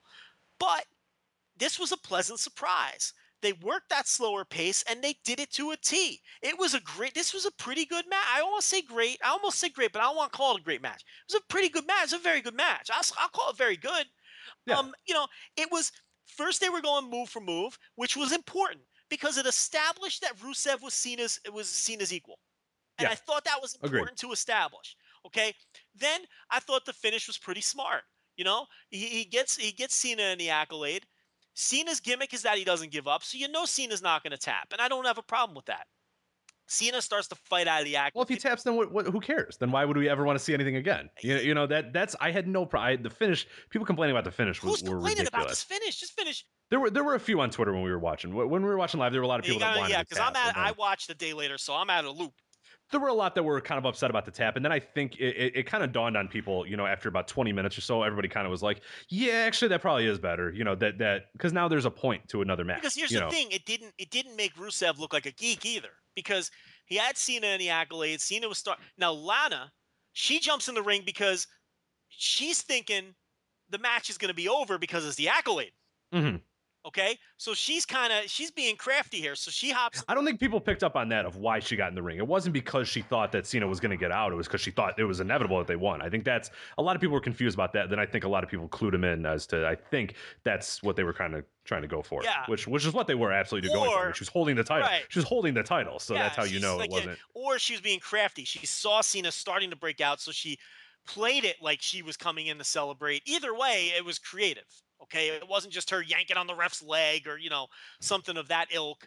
Oh, uh, you know, so the ref gets a so he breaks the hold. He kicks Cena in the nuts and he puts the accolade right back on him. So he doesn't look like. I mean, so you still have that whole Cena kind of got screwed thing, but at the same time, I mean, it really gets screwed. I mean, because you know he he just he got he caught a low blow. I mean, this isn't Arena Mexico. I mean, it's it's he caught a low blow and then you know he got put back in the accolade and he passed out. He didn't give up, and and I thought it was a good finish for a, a situation where they're clearly going to have a rematch at WrestleMania. And now I'm very much looking forward to the rematch at WrestleMania. Um, you know, honestly, Cena's going to win that match. Rusev should win that match because I think at this point, Cena is Teflon anyway. And I think they really have something with Rusev. And I'm not a Johnny come lately, Rich. Okay, you know that. I've been on the Rusev bandwagon way before anybody else was. Okay, I was on the Rusev bandwagon when everybody was still talking about Lana and nobody was talking about the Rusev half yet. Yeah. Okay, I saw something in this guy, and I really didn't have something in this guy. I don't think it'll kill Rusev if they beat him. A lot of people think that once Rusev loses, it's over. And he's the kind of guy where once his streak, he's Ludwig Borga, and once he loses, there's nothing left. I don't agree with that. I think No, this I guy's. I think he's improving as a worker. I would have agreed with that maybe six months ago, but or, or, or eight months ago or whatever. But it's been, it was I think that SummerSlam era it was that summer last year. I was like, this dude is, re-. I mean, like he reached a different level. A lot of the stuff with Swagger, the stuff with Big E was like, okay, no, no, this guy is is good. He's getting not, better and better too. Yeah, every match he's You could ar- like I I said this. I think I either tweeted it or wrote it in my review. I think he's one of the five best workers in the company right now. Like uh, yeah, I'd be hard pressed to argue. in terms of and what i mean by that is in terms of his output right now if you look at everybody's output right now are there five people better than him right now in the company like you you could probably name five people who are better workers you know overall but f- current output the here and now who's better than him this guy's a top five worker in the company he really is and he, he keeps getting better i was very impressed by this match both of them cena held up his end too yeah, Cena looked Cena looked great here too. so, and I love the way they worked it, and the pacing was great. And to get back to that point, this was not a uh, a an, an all-out bomb throwing sprint. This was worked at a great pace. This was a good. This was just a very good wrestling match, which told a great story and had good psychology and accomplished a bunch of things. Right. So don't think I'm sitting here just looking for flips with a Z and nonstop action. I'm not looking for them to turn into what people think of Dragon Gate or anything like that. But thi- this was this, and, and the crowd and, and the crowd was into this. You had Cena getting the usual, uh, eh, eh, um, you know, boos and cheers, and as a result, you had Rusev getting mostly boos but some cheers from the people who were rooting against Cena. And this was a fun match. I enjoyed it.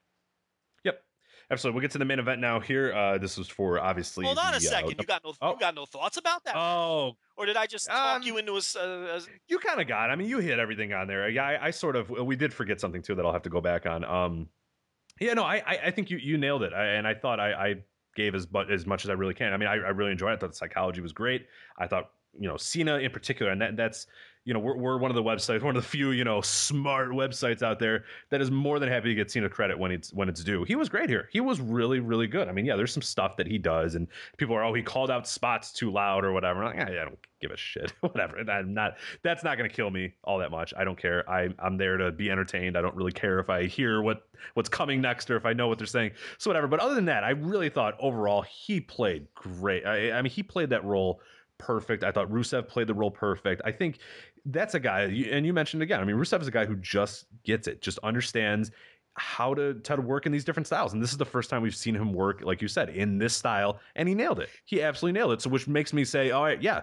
Go all the way with this dude. Who cares? Like now, there's nothing stopping him, and and it's it's such a contrast to where we're talking about a guy, you know, in the main event here, who I thought who did well, you know, as well. But you look at a guy like Roman Reigns or whatever, where it's just, well, he's got to, you know, he's the main event because he's got all the things or whatever. Whereas Rusev, I mean, he's proven it. I mean, he he has shown time and time again that yeah, you can work him in this style, you can do him in this style, you can do him in this, you can do him in this, and he's fine. And and I absolutely agree with your point that you, regardless of the win streak, I think yeah, when he loses that win streak, it, it maybe in the interim people are gonna go, oh man, but it's not gonna matter because the guy is so talented that he's gonna make it work. I absolutely believe he's gonna make it work. And as long as they don't break up him and Lana and do some stupid thing where he's you know a happy-go-lucky, you know now I like America, you know stuff like that. I mean that's stuff that will kill him. But if they go with this character, I mean there's a lot of legs left on this character, he he. a lot of you- legs. if you save the win for the perfect situation, it's not going to matter.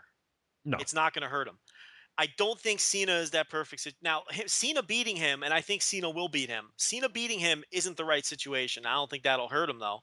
But in reality, if I'm running things, if I if I walk if I'm walking into that writers room and I and it's my final say, Roman Reigns is beating him. Because if the goal is to get Roman Reigns over as your next uh, John Cena for the next decade, that's the kind of win that he, if he beats Brock Lesnar and then beats that guy, I mean, and then still doesn't get over, well, then you know what? He's not the guy. Okay. So Roman Reigns is the guy who should beat him, not John Cena. I think he should beat Cena at WrestleMania to set up Roman Reigns beating him at some point, and that will crush me because I have no interest in Roman Reigns, and I like Rusev. I'm a fan of Rusev, and he, you know, I I, I enjoy what they're doing. But if if the goal is to get Roman Reigns over as a megastar, he's the guy who should beat Rusev. So, Yeah. But as far as the Reigns Bryan match, I'll let you go first on that one. Since, Yeah, well, actually, number one. I'm, I'm freaking out of breath over here because I'm doing all the Yeah. talking. Well, one, one quick thing about Rusev as well, and, and, and people bring it up of, of the win streak, and once the win streak is over, whatever. And I don't think it's it's necessarily the actual streak and, and and the fact that he's never lost and all that sort of stuff. I think the thing that's interesting about him and, and why he will still be over in general if they stay away from this and, and it, it shows you we're, we're, talking about this top of the card and we're talking about why fans are reacting to this part and nothing else. As long as he wins a lot and wins most of the time, he's fine and that's the that's such the problem with the WWE mid card that we talk about is that these guys just constantly trade wins. And you can look at my my Dean Ambrose uh, article that I wrote that when he was over, he was nine and one. He lost once in that, but hey, he won nine times. So people were like, hey, cool, I can get behind this guy. When they bumped him back down, he was three and three. The year before, he was nine and nine. It was just like, and it was, it was. I love that they were as perfect as they they were nine and nine, and you know three and three or three and four or whatever. It was the perfect mediocrity because it's like, as long as Rusev is not just trading wins back and forth. As long as yeah, he loses once, but then he wins another 15 times in a row. Or then, you know, he he loses twice and then he wins another 30 times. That's all that's going to matter. People just want to get behind somebody one way or another that that that that is something is either good or bad or he's he's evil or he wins too much or he doesn't you know just something and we look at a guy like Honma in, in New Japan he loses so much and and that's just one way or another but this malaise of this in between of 50-50 why would you care about that who cares about the eighth seed in the NBA? You know what I mean? Like WWE um, used to have, and, and all the territories did, you know, they had something called a gatekeeper. And it's, you don't have gatekeepers anymore because what the gatekeeper was, was an upper mid carder, was an upper mid card babyface who only lost when it really meant something, and it was to mm-hmm. set up a heel for something bigger for the number one babyface, usually the champion. You go all the way back. I mean, Chief Jay Strongbow was a gatekeeper. Okay, he was usually the number two or number three babyface, and he would lose big matches at MSG to the up to you know to the next heel that was coming through to challenge Bruno. You know what I mean? And yeah. it was like or or Backlund or whoever it was at the time. You know, it, it, it's like he was a gatekeeper.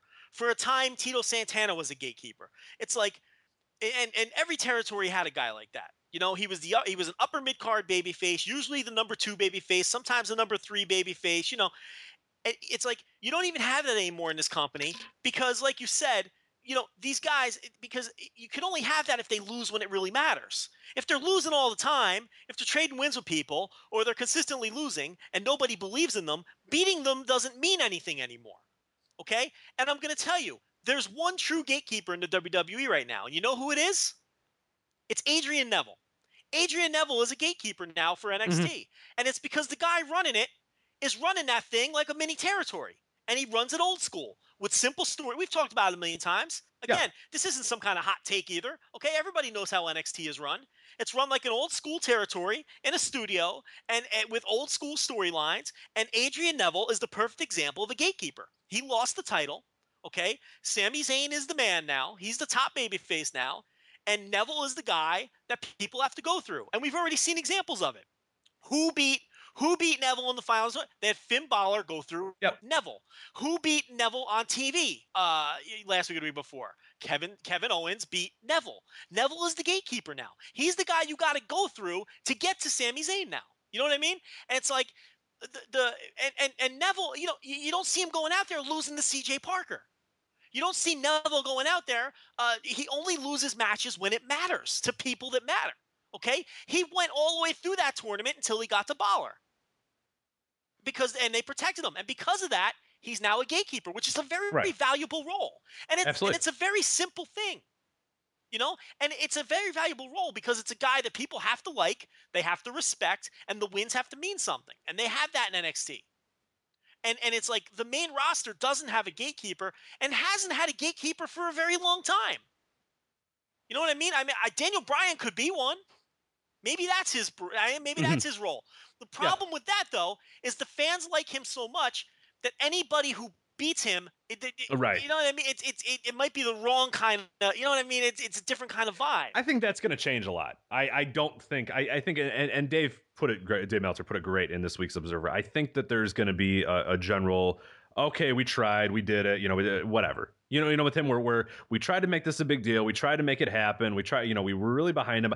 I don't think you're going to get that anymore, and, and it's already starting to fade a little bit. WWE did a great job of beating it out of people, where it's like, okay, you know what, I'm not going to care. You know, I'm not going to waste my breath chanting yes and booing this guy and doing this because it doesn't matter. Who cares? I think you're going to get to a point now where he can just be another guy, and and that's that's what they got. They wanted that, so congratulations. So speaking of him, what did you think of the main event? All right, well, no, no, no. We have, I for, completely forgot about this. The confrontation, Joe, the face to face confrontation between Triple H and the Vigilante Sting. Oh, that's a good point. What I thought. WCW versus WWE, the man who put WWE out of, or WCW out of business, Triple H. Okay, so the I Against the face of WCW. Yeah, the which- Vigilante Sting. which I mean, Triple H was never and will never be the face of WWE. That and, and it's ironic because the guy that is and should be in that role is the Undertaker. But Yeah. instead of just doing the Sting Undertaker match now, I mean they're fucking around, and presumably they're going to do it next year. The problem I have with that is if you did that, if you brought Sting in five years ago, and you wanted to do a one-year build to that match, I'd have no problem with it, and I'd say it's pretty smart. The problem I have with that now is you never know if Sting or particularly The Undertaker are going to be around in a year to do the match. So I don't think you fuck around. I think you take the MMA strategy and, and make the match when you can. Go the big match. Go the big match right away. Yeah, before they're before something destroyed. stupid and- yeah. happens. Okay, Right. I mean it's it's I I would have just done it this year. I mean, yes, I understand that. And look, for the people that think there's still people who think that Sting versus Undertaker wouldn't be a big deal. Those people are nuts. Those people are off the fucking reservation. That would absolutely be a big deal. That's the match people want. Okay, Yeah, if anything, just for the entrance. Even if the match itself, the match itself will be absolute shit. That, it doesn't matter. here's- yeah, here's the, the entrances is going to be off the chart. I mean, it'll be crazy. People would look forward to just seeing how that the, the match would be structured, how it would look, how the entrances would be. You know, there's a lot of intrigue there. the aura of that match would carry that match. Mhm. And here's the thing in a weird way, The Undertaker looking so bad in the Lesnar match kind of gives him a pass moving forward. He no longer has that albatross of having to perform at this five star level of wrestling. Yeah, he doesn't need to be doing planchas and all that sort of stuff. He's good Because He's- now nobody expects him to have great matches. That was almost a blessing in disguise, catching that concussion and having an awful match against Lesnar. That it really was because now he gets a pass. I don't think anyone is expecting him to have a five star match with Bray Wyatt. Uh, So anything, uh, any kind of decent match Taker has now moving forward this year, next year, whatever, it's kind of like icing on the cake. It's just a little bonus. Whereas with Lesnar, there was an expectation level. But I would just do the match now. I wouldn't fuck around with Bray Wyatt and Triple H. Uh, and and I understand that the idea is they'll both get wins this year to build up uh, next year. I think that's a dicey proposition. I got a little inside scoop, Mr. Kraetsch. Okay. Okay, I got a little inside scoop. So remind me, this is the same Undertaker that last year Vince McMahon on a whim decided that he physically wasn't capable of of being a, a big time player anymore, right? Yes, but you're gonna Same guy. Okay. you're gonna wait a whole nother year. Right. Okay. The guy that that on a whim we decided, hey, this random guy who we don't have signed beyond the year, we're gonna have him get one of the biggest wins in our company's history because I've decided today that you don't look like you're physically well anymore. Right, but you're gonna wait an entire another year to get him in So there. three years to that date, we're gonna have a match then you're gonna between two. right. Then you're gonna do the match with Sting, which is the match you should be doing right now. Okay. All right. But uh, can- Just making sure it's the same guy. Yeah. I got a little scoop. Okay. Okay, and um, Z or S? you've been he- no. This is a good scoop. So This is an S. Okay. you, you've been hearing these reports. I've been reading these reports of the Undertaker is in such great shape. Uh, he looks great. Uh, he's been working out. He's he's doing. we have. Michelle McCool's Instagrams. The back of the Undertaker looks great. Okay, well, I have I I uh I know someone who goes to the man's gym, Okay. and I saw a video, TMZ style video, of the Undertaker at the gym. And uh, well, first of all, this person um, is my brother. Okay, he he goes to the same gym as the Undertaker. He well, he's the one that saw him shop, right? Or was that you that found? that that's my saw him? brother. Yeah, Okay, because he was he was in line you know, at the self checkout. had yeah we have posted our TMZ style pictures of both Mark Henry and The Undertaker at the supermarket in Austin, Texas. Uh, we've posted both of those, I believe, uh, on our Twitter feed uh, if people want to go search them out. So, we, we, Voices of Wrestling does go TMZ sometimes. um, Sometime when we need I'm to. not putting the video out because I think that's kind of. no, I that's weird. feel weird about that. Uh, you can so- send it to me. I won't. I'll I send won't it to be- you, but no one else. Okay, I won't be upset about yeah. that, but nobody else can get it. So we're not posting on Twitter or anything. That's kind of, you know, That's weird. I Yeah, that- that's where I kinda filming draw the guy did, but yeah. anyway. So um, he goes to my brother's gym, and and my brother texts me. He goes, "Yeah, so Undertaker goes to my gym, and you know, I we tend to work out at the same time." So I'm like, "Oh, that, you know," I was like, "How's he looking?" He goes, "Well, now now I, I should preface it with this: my brother knows whatever my brother knows about wrestling. It's it's through me. He he's not a wrestling fan. He knows nothing about wrestling. If if he wasn't my brother, he's the type of person who wouldn't even know who the Undertaker was. Yeah. Okay, right. he would have no clue who the Undertaker was. shrill old man that's working out at his gym. Yeah, he don't even he wouldn't even know who the guy is. Okay, he comes over to my house, maybe wrestling's on. He grew up with me, so he knows uh, he's aware of the Undertaker, but he's not a wrestling fan. He doesn't he knows nothing of the Undertaker's physical state or what he's been going through the last few years. He just knows who the Undertaker is. Okay, you know. So I asked him. I said, you know, how how does he look? How does how how's he doing? And my brother's reaction was, um, you know, his text was to the effect of, Joe, what's wrong with this guy? He can barely walk. So these reports that the Undertaker is doing so well physically and all that. Here's someone who knows nothing about the physical ailments. He's going in blind. He, you know, he's gone, coming. He's, he sees the guy with no He's not on. Yeah, he's not reading the Observer with and no and- yeah. prejudice, and he's asking me, "What's the scoop? Why eh, eh, can this guy barely walk?" So I was like, you know, try to take some sneaky video. I, I want to see what you're talking about. So it, it's true, man. I mean, look, I know. Look, y- y- healthy men go to the gym and work out, and then are a little sore, and you know, are, aren't- looking very spry when they're leaving the gym sometimes. But um, he's not getting around good. Let me just put that. He's he's not. It's he's just not. He looks like a guy who is in pain when he's Yeah. walking across a room.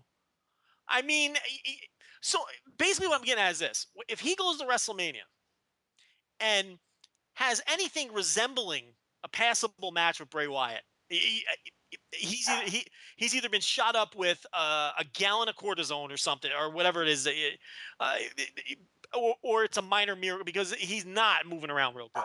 Right. No matter what anybody says, he can dye his beard and he can build upper body mass and and and and and look aesthetically pleasing going into that match. But as of right now, his his legs at very minimum are a mess. He's not getting around good at all.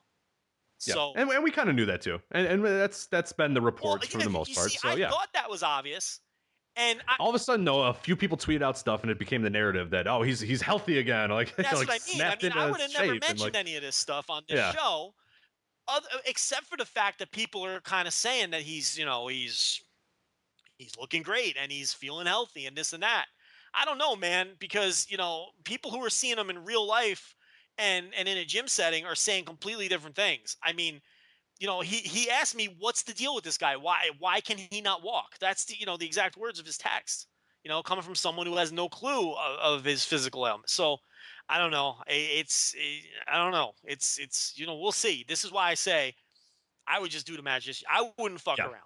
But agreed. you know, and, But and I don't really, and the quality of the match isn't going to matter with Sting. It really isn't. It's going to be the aura, and it's going to be the entrances, and it's going to be that stare down. It's never been that with Sting, and that's the funny thing that people bring up is like, oh, well, that match is and nobody cares. I mean, it's never been the thing with Sting. And like Rich, that's Rich, like here's the thing too.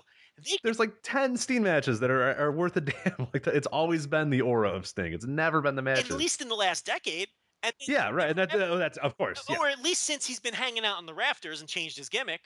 Uh, So- right, exactly. so- Since and- he's been crow Sting, that that Sting has never ever been about in ring. And here's the other thing. What's the best crow Sting match you've ever seen? Exactly. I mean, Oh wait, oh wait, yeah. play the Cody Rhodes game with him. I mean, you know, uh, for, you know, Crow Sting, and but the other thing too is they could ruin the aura of Undertaker Sting by Sting going out there with Triple H and not having a good match. Right, having a 25 minute back to and forth. I mean, we know what it's going to be. We, we, we know what a Triple H man, Mania match is going to be, and And, that's and I'll be completely honest, I trust Triple H to deliver in that spot. I re- really do. I, I I trust him to be able to carry Sting to something that's going to get over. But there's always the possibility that it doesn't. Yeah. And I just don't know what you're going to get out of Sting. I really don't. I mean, this is not a guy who's very young either, and then you know hasn't been a good worker in almost you know 15, 20 years, or hasn't really had a standout. Is he going to all of a sudden say, well, now I'm on this big stage, now I'm gonna, I I don't know. I, I really I, I I have no Well, idea. But anyway, what, this they don't they don't trust him to talk. no. I mean, he didn't say a word again, and it's like, I, it- it's weird. I mean, they're just this is basically Sting on Triple H's back being carried for two, and and the match is going to be the same way. I mean, you Mhm. just know Triple H is going to uh, totally try to carry this match, and uh, you know, they could actually damage the Undertaker match Yeah. by not doing it this year either, even if it happens. Well, that, that's and that's to your point is just just get it out of the way. I mean, you, it you mentioned the MMA thing. Just fucking you got him. It's all about that entrance. It's going to be that one entrance or whatever, that build up or those the lights going out or whatever. Just do it now. Yeah, I mean, come on. special Like, is and how special is that you can only have Sting's first match once. So you're kind of killing what's special about the Undertaker match by not doing it. It's a, there's a million reasons to do it this year as opposed to next year. I, Yeah. I you know, I, I so I, I don't agree with what with with what they're doing here. Actually, well, anyway, uh, for this face-to-face confrontation, Sting uh, hit him with the baseball bat that he finally uh, finally used, and then did him the, gave him the Scorpion Death Drop. So we've, uh, yeah, that's I, I I thought that was kind of I was like, oh, all right, well, that's kind of the only two things you kind of look forward to. So now he's got the entrance, and then you've basically checked out uh, everything that made Sting interesting. So well, I cool. guess he'll beat him with the Scorpion Death Lock, right? Ugh. He's gonna have he's gonna give him the Stinger Splash, and he's gonna, uh, you know, you got that, and he's gonna beat him with the Scorpion Death Lock. You seem to be down on Sting. yeah, I'm kind of into it. I'll be honest. I don't know. I'm kind of I, I just don't know if I'm going to be too interested. We'll, we'll get to that when we talk about I've WrestleMania here. I've never we'll- been a big anti-Sting guy. I don't know. A lot of people. I, I'm not anti-Sting. I just there's not much interest there. It's not anti. It's not. It's the fact that I just don't know if it's going to be. You know, when I, when I when I watch a WrestleMania, I'm looking for you know good good worked matches, you know, big matches, and then I'm looking for aura matches, big fun. You know, I don't know. Uh, it's Sting Well, Undertaker, yeah, you, you must not have been happy the last few WrestleManias if you're looking for good, well-worked matches. You're, getting. But they've been the aura stuff. There's been the aura stuff. You have gotten the Aura stuff, but I mean, And that's- that's what I mean. WrestleMania- There- WrestleMania is more about the spectacle. You know that. Agreed. No, I agree, and and that's I'm fine with that. But I, I I don't get that from Triple H Sting. I would have got that from Sting Undertaker. I the whole I- story doesn't make I, there's nothing i'm not invested in triple h being the one that put wcw out of business and sting was the wcw i mean it's just it's not Oh, I'm not invested uh, in that at all. I am Yeah. I am into the idea of Sting wrestling in a WWE ring for the first time. I think people okay there's a lot of people who aren't into that. I'm kind of into that. Look, I'm not frothing at the mouth for it, and but I there to me there it is kind of a cool moment, and I wish it was against the Undertaker and not Triple H. Mm-hmm. well i think this this speaks to another point as well and, and this is when sting was originally you know being bandied about about coming in or whatever that there's generations of people that just sting doesn't have that connection to You're him It's- it's- right, and I we do, talk about yeah. it during and i'm one of those guys it's like cool you know i grew up with crow sting Yep. I never liked Sting. I thought Sting was stupid from the beginning. I've I've gone back and I've watched matches and I've enjoyed them or whatever, but I never was a Sting guy. Like never in my you know fandom of of of. I mean, obviously going back and watching stuff, but in the inter, I mean, when I was watching at the time, I there was nothing there, and I've still never got it. And there's a lot of people that are my age as well that just don't get it. I know I have um a, a guy at work, and I always ask what his son thinks. His son is is I think he's eight or nine years old. He's had to explain Sting to him, and his son's just like, oh, well, okay, like Oh yeah, it's just an old guy with face paint to him. He has no connection to him, and they've done nothing to give you that connection. and your and your Sting and your your kid crowd, your kid crowd doesn't even know he existed because they didn't know TNA existed. right. So and and, and the twenty something crowd only knows the Crow Sting. I mean, you got to be in your thirties to even remember the Surfer Sting, and you got to be well into your thirties to remember the blonde haired, spiky haired, emerging star late '80s Surfer Sting. You know what I mean? yeah. So it's it's in real time anyway. You know, the guy that went to the 45 minute draw against Flair head to head with WrestleMania 4. Yeah, the thirty-year-olds are that like shades of gray, black-haired Sting, the the Lex Luger. Who do I trust? And you know, you trust me. And that, like that's that. And I'm the the Sting, or the Crow Sting generation, the Rafters Sting. you- and, and like, yeah, you're absolutely right. You got to be I, mean, I loved him when I, I I I won't I won't lie. I, I really really liked him for a while when when I first was getting into it, and then eventually it just kind of wore off, and then I never really. There was no, never any real big connection. Once he came down from the Raptors and had matches, I was like, oh, all right. Well, I mean, that's a, that's that's almost like a microcosm of what happened to WCW after Yeah. he came down from the rafters, you know, and then and then had his match. It was all almost you know downhill from there, you know. So, you know, he he's he's a guy who popped one big hat. You know what I mean? It's like he had his one big event ever, and that was that, and that was it for Sting. So it kind of what you're saying is makes sense. But yeah, I don't know. I just I, I I think they're blowing it, and they should do Undertaker now. But Agreed. I, I'm with you. Uh, Reigns, Daniel Bryan. This is the main event here. Um, I really enjoyed this match. I thought this was the best I've seen Roman Reigns look in, in a spot here, and I thought Daniel Bryan it played his role well. And you could tell it was sort of a weird role where both guys were kind of at some points being heels, at some points being baby faces or whatever. But I thought overall it worked out real well. I thought I thought the finish was great, and I thought I, I'm perfectly okay with the finish. And and when it was over, it was almost cathartic. It was like, okay, you know what, the Daniel Bryan thing is over. Let's let's not worry about it. Let's just let him be what he is. And if if it's a U.S. champion, if it's IC champion, if it's mid card, whatever, it's just like okay, you won, whatever. Because I thought Reigns looked okay here. I thought this was okay, and if, if this is how we're gonna get, and this is what we're gonna get from him, and I, I don't know if it is because obviously this was when you're working with Daniel Bryan, it helps out a lot. But I, I thought it was fine. I thought it was okay for a, for a WWE main event. The, the crowd was into it, and and it was fun. So I'm okay. This was the best Roman Reigns singles match he's had to date. I don't even think it's close. I don't even think like what would you even pick as a number two? I mean, geez.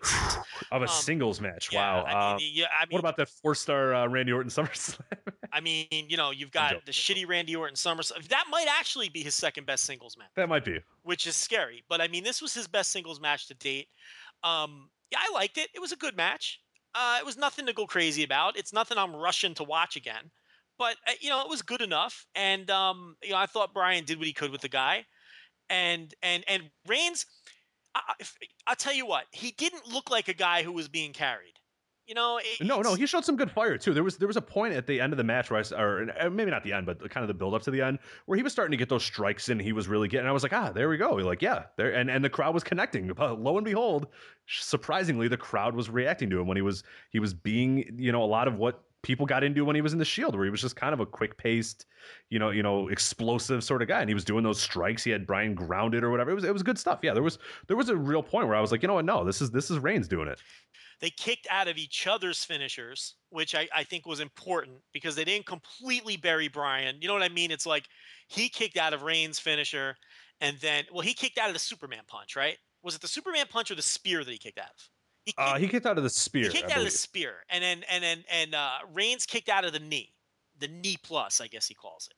So they kicked out of each other's finishes, and then uh, you know he eventually beat him with the spear. So I don't think uh, you know Bryan necessarily looked bad coming out of it, and um, it, it was it was it was a, it was a, it was a good match, and the crowd fine, was yeah. into it, and, and and it's like I said, these two matches really saved the show. I mean, you were really if these matches didn't deliver, this would have been one of the lousiest pay per views they've ever done. all time stinger Yeah, So uh, these two matches did save it from that perspective, you know, and and but but still overall, what a dry show this was. I mean, it Yeah. it, it, it, just uh, it's so much wrong with the there's just so much wrong with the undercard in this company, and and and this pay per view really exemplifies that. yeah, just yeah, absolutely. Uh, real quick here, got the uh, the the Roman Reigns singles matches. Uh, I'm using the ca- same thing that we used for the the Cody Rhodes the cage match. Easy guy. Uh, so so here's over five. We have um, Randy Orton versus Roman Reigns. The one for SummerSlam is a 5.6, and then his other great singles match, WWE Fastlane, well, 7.5. well, Daniel Bryan, Roman Reigns. Well, that's his only great. I mean, Those are the only five- two. Five is an average match, so um, you know he's got a you know, according to the fans, that one match with Dan, yeah, the Daniel Bryan easily is his best singles match. And like I said, that Orton match probably is his second best. It's that's Mhm. that's scary because you, you know you look the, the the Rusev match was awful. The Rollins match on Raw, I genuinely believe that's the worst match I've seen this year for a, for a variety of reasons. I really believe that Yeah, no, yeah, and and and you know that was in the that was in January on Raw, and I ranted on that already, and I'm not going to do it again. I'll do it again come award season because I'm not going to forget about that match. It was all kinds of awful. Um, he he generally has really bad single. Look, remember the Big Show match three or four? It was a four minute Mhm. match. It- you know, the guys has some terrible singles match. Yeah, So I mean, you know, it's not hard to believe. Um, I do think that Daniel Bryan, his match against Bray Wyatt at Royal Rumble last year was better than the Reigns match. I don't know. Yes. I don't know if you agree with that. No, I, I'm with you on that. Yes. So in terms of carrying, you know, shaky workers, I think that Bryan did had a better match with Bray. Uh, to be fair, Bray has had. Now here's the thing: Bray's had some good matches with other people like Cena and and uh, and and and Ambrose, but they've all been gimmick matches. You know what I mean? Where there's lots of shortcuts. Yeah, and that was the straight wrestling. And that match, was a, is- exactly. That was really good. That was actually really, really. I went back and watched that when we were doing our match of the year stuff, and I was like, wow, that was a really, really good. I, That- I and forgot how much I enjoyed that. match. that was my match of the year until you know very deep into the year and until some other stuff. I mean, I really enjoyed that match. So so yeah, you know, the, the this was easily Reigns' best singles match. But what what Fastlane did more than anything else is it pretty much set the deck for WrestleMania. We forgot the other Yep. non wrestling segment, which was uh, Bray Wyatt popping out of the coffin to, Oh, to right, yeah, challenge the. Undertaker, and actually Undertaker's music might have got the best babyface reaction of the night. So, um, you know, I don't know why people were fooled by that. I mean, the, yeah, how long have people been watching wrestling if they really thought Undertaker was coming out in that coffin? Just gonna stroll out from So, yeah, true. yeah, I mean, so you know that sets that up. So, what do we got for WrestleMania? What? All right, WrestleMania here, real quick. We'll break it down. Uh, obviously, we're gonna do more previews as we go into that, but real quick, uh, it's kind of what the tentative, uh, you know, match structure looks like. We have the Andre the Giant Battle Royal. Um, no clue who's gonna be That's in it, been but you know, officially announced. The Andre the Giant Battle. I think it's a. I, I don't know if it's been official, official, but it's. I think it's a yearly thing. I hope it They is, said. I don't know. They, maybe they just forgot about it too. They they. Someone will have to remind Vince that they said it was a yearly well, didn't thing. they last year, so- reference it on TV already? Um, I don't I think they referenced did. it on TV, which means they probably have plans on. That. I hope they do I- it because I like it. I think it's Yeah, it's a good idea. And then if you don't completely bury the guy who wins it, you can actually get something out of it. So and last year's Uh, was actually for a battle royal. That was a pretty damn. it was great. It was a really good battle royal, and they get they made a star, and then yeah, then didn't capitalize on. it. didn't do anything with it. All right, uh, we have Tyson Kidd and Cesaro versus the Usos in some form, is what what you know Dave Meltzer puts here. But yeah, that that's tentatively you can kind of assume that that's probably what you're going to get. You know, there won't be anything wrong with that. That's you know, it's good. Sounds like a good Uh, match. As we mentioned, the multi-person IC title match, which has been announced today as a multi-person ladder match, and it's going to involve Bad News Barrett, Dean Ambrose, Daniel Bryan, Dolph Ziggler, R Truth, and and and I don't even know who else. Um, that's who's that? That's one, two, three, four, five. They might get six guys in there probably. Yeah, you put another work rady kind of guy in there, Mhm. or somebody who can fly. Um, you know, and and yeah, it should be. There's no reason that shouldn't be good. The only thing Big Show. They should put a Big Show Well, you know what? give, That's what I was just gonna say. They always they always do these matches, and they always have to throw in a Kane or a Yeah. Mark Henry or a big like keep those guys out of that. I mean, I understand you like to have a base, you know, for guy, you know, guys are gonna take wacky bumps, and it's nice to have you know a worthless thing like Mark Henry out there to take the to catch the guy. But I mean, you know, it's it's it also drags it down because then you Mhm. have your requisite big man spots, and in that kind of match, I don't want to see that shit. That's where I do want uh, explosions and nonstop. You know, that's where I want Yes. flippy shit in a match. Just like throw that. a Kofi Kingston in there. He's got no chance of winning, but whatever. Now, the know, problem is, he's you know uh, they're not going to do that because he's you know No, know. New Day, so you know uh, it's not going to. He'll he'll be in the battle royal. Maybe we get like a Ryback or something might do that, but that's He'll do, that's the same he'll thing. do a wacky elimination spot in the battle royal. You're right, exactly. All right, uh, Randy Orton, Seth Rollins, possibly with Jon Stewart interaction.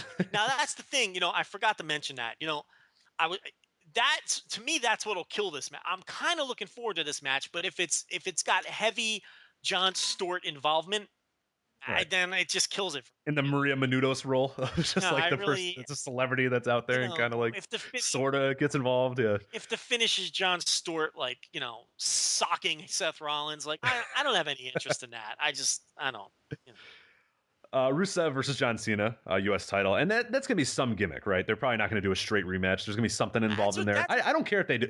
I don't care if they not. People are saying, "Oh, you gotta have a cage. You have to have an I quit." I just think you say John Cena, "Hey, fight me again," to me and, if, and make me tap out. You know, I don't think you need something. to me if you make it a gimmick match you're guaranteeing cena wins because then they could say that they could still say rusev has never been pinned Right. Which is true. Which I guess, depending on how you want this to end, it could go either way. I would prefer Rusev win, and I'm fine with just a normal match. If you think or you prefer a John Cena win, then yeah, a cage or an I quit match or something might work. So there you go. Uh, Sting Triple H. We kind of mentioned that a little bit, and then Brock Lesnar Roman Reigns is our official main event. Yeah, I mean, I you know, it's the hard. It's not a good card. hard- That's not a good the card. hardcore it's fan. really there's not. not. much here for the hardcore fan. Um, I, I, it's I don't have. I'm look. We're five weeks out, and I'm not ready to commit in terms of how the casual or the quote unquote universe fan is viewing the card. I, I'm not ready yet. We got plenty of time, so I'm not. I'm not going to talk to that point of how I think the buzz is going or how well I think the show will do or I, I, I don't know. All I know is the smart kind of fan, this is not the show for you. And I think people have made that uh, abundantly clear that they're not hyped about the lineup. I mean, people are going to end up being excited about it because it's WrestleMania and people get excited about WrestleMania. But I mean, this is like you it's it's it's a pretty lackluster lineup. There's really not a lot here to sink your teeth into. And you know, of course they're gonna, you know, I don't know, you know, it, it, the, the Rollins Orton match, which I was kind of looking forward to. You know, if you throw Jon Stewart in the mix, you're kind of sullying that in my eyes too. So, yeah, but you know that you know WrestleMania, it's you know it's it's spectacle. It's not really even a wrestling show anymore. It's a spectacle. It's kind of like it's it's it's it's it's similar, but not not quite the same. But it's similar to what football fans say. Foot, oh, oh, the hardcore NFL fan will tell you that the NFL season ends with the championship games. Yeah, because Super Bowl is just a this- mirage of this. This year was maybe the lone exception. It was a quick game. It was fast. It was good.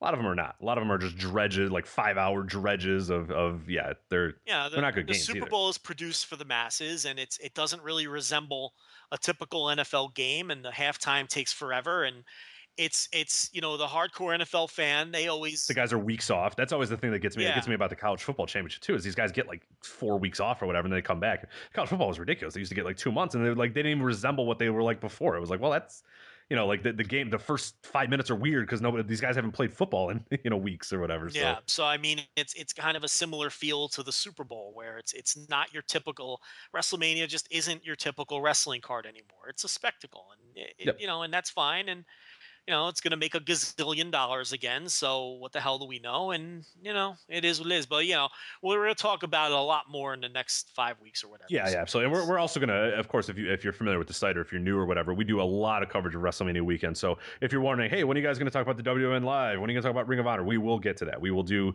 We'll have reviews. We'll have previews. We'll we, we go all out during WrestleMania weekend. So do not worry. We will have that stuff. But and we're still a now, few and, I, weeks and out, I'll tell so. you, now we have um, a much bigger staff, and I, I think we're going to be able to review pretty much everything that happens. Oh, we're gonna get everything. Yeah, no matter anything that's on iPay per view that week. I mean, yeah, before it was me and Joe just the entire week, you know, or weekend, not doing wasn't anything. possible. I mean, to cover everything, but um, you know, we're gonna have. I mean, I think we reviewed some of the WWN live stuff last year. I know you did a couple reviews, and you know, I I gave a bit of a live perspective. But we've got enough people now where I think we can all order something, get Mm-hmm. it covered. We'll have some people there too.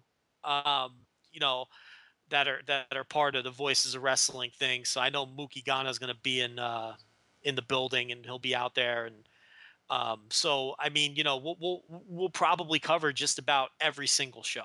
Yeah. So. So in case you're worried and screaming, hey, you guys haven't done that yet. When are you gonna? We're, we're gonna do it. Don't worry. We and we always a, and we always do a big podcast too. Yeah, we're gonna do a huge preview. We're preview every goddamn thing that that. Yeah, we do. We do a big. We do a bunch of big preview posts and a big preview podcast where we cover every single event, like down to WrestleCon, you know, in detail or whatever, and like, you know, the the, the ridiculous stuff. That I mean, we, we've gone to, to great lengths. And my patented my weekend, so- path to success, where I tell you Exactly right. what shows to go Of to what you what should time, do, yeah. so you don't miss any of the good shit. You know, because a lot of stuff overlaps. Well, Joe Lanza tells you what to watch and where to go, so you're seeing the best of the best. Mm-hmm. And if you don't follow Joe Lanza, what are you doing? Like, I don't know what you do. You're probably getting you're just wh- driving around aimlessly around the uh, the, the central Ca- California. You have no idea what it- Well, if you follow Joe Lanza, you'll be driving around aimlessly in New Orleans and fail to find. yeah, don't uh, actually don't follow. yeah, Joe. so Joe will follow you. Don't so. literally follow me, but uh, listen to my Yeah, Joe will shout where you guys should go, and then you lead the way, and then Joe will follow. and So, uh, you it. know, uh, you know that that dastardly uh, Sean Sloan last year was uh, physically in New Orleans when I was desperately tweeting for help, and you would think he would have come and, and saved me and and led me to, but the problem was the night that I was there, I think he was at the WrestleCon shows. And I was trying to get to Gabe's building, which had horrible, which had the wrong address and horrible. You're right. Had the wrong address. So to be fair, yeah. So I and no mean, parking because it was a college campus. you know so. so he did like tweet me or whatever or text me or whatever it was and uh, but but he he could have came and got me okay sloan i, I i'm not going to forget uh sloan that you that you were you know in the same city there and, I, and i'm lost in the bowels of new orleans in in not the best part of town by the way okay and it was Uh, raining too. You were then it got there. dark and started raining and you your know fresh clothes are getting all. Yeah. and look, Rich, I, you know, I, I'm a man who knows how to handle himself. But the part of town I was, the part of town I was in, believe me, those doors got locked. Okay, I, I- my doors were locked driving through the part of town I was in. All right, so I, you know, I, I was not in good shape in New Orleans, but uh, I eventually found my way. Um, you know, partially thanks to uh, Justin Bissonette, who uh, did uh, eventually uh, give me step by step And uh, who was it? Ricochet? Wasn't it Ricochet that was running around? well, well, Biss got me to the building uh, while laughing at me and giving me step by step instructions on of where to go and what streets to turn down. But once I got out of my car, because I had to park about a mile away, and you have to, and I had to randomly park like in front of somebody's house. Like Yeah. there's no parking lot here because the building Gabe ran was a random. bu- It was a theater on the Tulane campus. It, it was just in the middle of campus. There's no parking lot because it's on a college campus. Whoever needs to get to this theater just walks. You know what I mean? It's not intended for events that aren't college related. So right. you- There wasn't even like a walkway, if I remember. there's nothing. It was, just like- literally just in the middle of the campus. Like the, it was just a theater in the middle of the campus. So you have to park like in the neighborhood somewhere. So you have to park like, and I got there. So I parked like a mile away in front of someone's house. So then I'm like, all right, my car is definitely getting towed. I'm gonna come back out of the show and my car is gonna be gone. But I just drove eight hours, so I might as well just you know deal with it. And so after I got out of the car, I had no idea where I was going. I just walked towards the campus. And when I, I get to the Tulane camp, and then I'm just wandering around aimlessly, asking people for help. It was like a Saturday, it was either a Friday or Saturday night. So all the college kids were drunk. So I ran into about four different drunk college kids who tried to point me in the right direction. but they didn't know where. Yeah. So, you know, eventually, then I run into, I, I randomly run into Ricochet standing there like in street clothes, wearing like a Superman shirt. And I'm like, that guy looks, wait a minute, that's, that's fucking Ricochet. He'll know where the building is. So, Hopefully. yeah. So I ran over there and I'm like, "You are Ricochet. You know where this build. Please tell me where this building is." And he laughed and he showed me where the building was. I don't know what he was doing, wandering around the camp, because this was like five minutes till the show started, and he's out wandering around the campus. Maybe he's looking for girls. I don't know what he's doing. Okay, he was in the main event, so maybe he had time to goof around, but he he was literally just walking around the. So, and he wasn't with anybody. He was by himself. It was very bizarre. If I hadn't run into him, I'd still be walking around New Orleans. I, I, I, I'm convinced I never would have found the building. So yeah, Didn't we assume he had a sandwich board and he was trying to get people into the? well, he, you know what he was doing? I was t- he's telling people live wrestling. Come on, guys! Live, like he was doing, get, like trying to get people to come to. sh- So I guess that's what he was doing. But um, he, he eventually got me to the. And we all know what He should have showed those abs. He should have showed those abs. Could have gotten the some co-eds in there. some co-eds. What is this? Uh, Yeah. 1968. exactly. Everybody's yeah. a co-ed now. There's no. Uh, they don't keep you separate. Everyone's a co-ed. Everyone goes this way. Wait, I why, love why that do term. people still use that term? I don't know. They still do. In the in college, I worked in colleges forever, and they still use that term, which is like okay. There's something sexy about the term co-ed too. You know, I think that's why you say co-ed, you naturally think, you know, you're in danger. You're doing something dangerous. yeah, you know. yeah, it's illicit. You know, it's it's co-ed. You know, so I don't know. All right, so real quick. Speaking of co-eds, uh, Rey Mysterio Jr. Just a terrible transition. Uh, Rey Mysterio Jr. what does that even mean? Um, I did nothing. I I just wanted. To, I needed a segue. So Rey Mysterio segue. Jr. I know absolutely. you're the One of my master of the awful segue. Yeah. I'm pretty terrible. It's actually I'm I'm so good at being bad at them. I think is my my real good trait. Rey Mysterio Jr. officially uh, contract is now over with WWE, so he is free to go anywhere and pretty much everything that we know, and we've known it for a while. We've gotten reports from people tweeted out to us or, or, or you know texts or whatever that that from months ago that said, "Hey, look, he's going to Lucha Underground," and you could tell. I mean, that was pretty obvious in the beginning that that's where he was going to go once his WWE contract was over, and he tried to get out of it a few times. It's now officially expired, so he is Lucha Underground bound from everything we know. Correct? Yeah, somebody sent Yeah. us a DM a couple months ago. Uh, we can't say who it is because I'm pretty sure he told us not to say who it was, and uh, yeah, you know, but he he he told us months ago that it was a done deal. The release was coming. It was just a matter of time before it could be announced and whatnot, and that when it did happen, he was Lucha Underground bound, and uh, this person was very very confident that that was going to be the case. And if uh, I, I don't know if he if the the person who told us that has outed themselves as no have no I so I'm not I'm not gonna say you know what I mean? I don't want to Yeah. I don't want to make eh, yeah eh, eh, friend of ours. To give people he's a friend of ours. We don't want to you know but uh yeah so um so we've known this was coming so yeah he's he's going to Lucha Underground you know so which which shouldn't really shock anybody because you know it's that's AAA and we all know that Lucha Underground hasn't really made it a secret that they've been waiting the guy to get released so but now it's official. I mean, the day that we're recording this was the day that he was uh, officially his contract ran out, and he is no longer with WWE. So uh, you'll more than likely see him in Lucha Underground. And the question is, how much does he have left, and how much do his knees have left, and and and um, you know, how's he going to look in a- a non-drug testing environment? There's a lot of different things to to consider now with Mysterio, and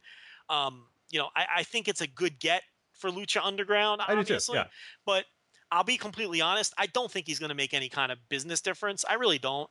Um, I, I, I don't think uh, Del Rio is going to make any business difference. Either. I think, and the reason I say that, and I'd like to be wrong. Believe me, I'd like to be wrong because I really like Lucha Underground, and I want it to. Here's the thing: the one thing it might enable them to do is go on the road. You know, if if you put him on house shows and and market it to Latinos, maybe you can take Lucha Underground on the. Maybe you could do AAA shows in the United States now. Um, but in terms of tell, I don't think it's going to move the needle for the TV because I think if there's any lesson we've learned from TNA is it really doesn't matter who went to TNA. You know, other than Sting when he first got there for a couple of weeks, and then Kurt Angle for a couple of weeks when he first got there mm-hmm. for a couple of pay per views. No, And Jeff Hardy was was I, I, yeah, and Jeff Hardy he was significant to for a while. significant by their standards. I mean, Right, right. the story with Jeff Hardy wasn't even so much TV ratings. The story with Jeff Hardy, was those random pay per view buys? Yes. There's like hundred thousand people that just only bought it if Jeff Hardy was going to this, be on this- it. Which well, not that many, but this weird phenomenon. I think it was. No, I think it was pretty. It, it was pretty substantial, wasn't it? they never did hundred thousand. They, but Oh, it oh no, no, no. Maybe maybe it was.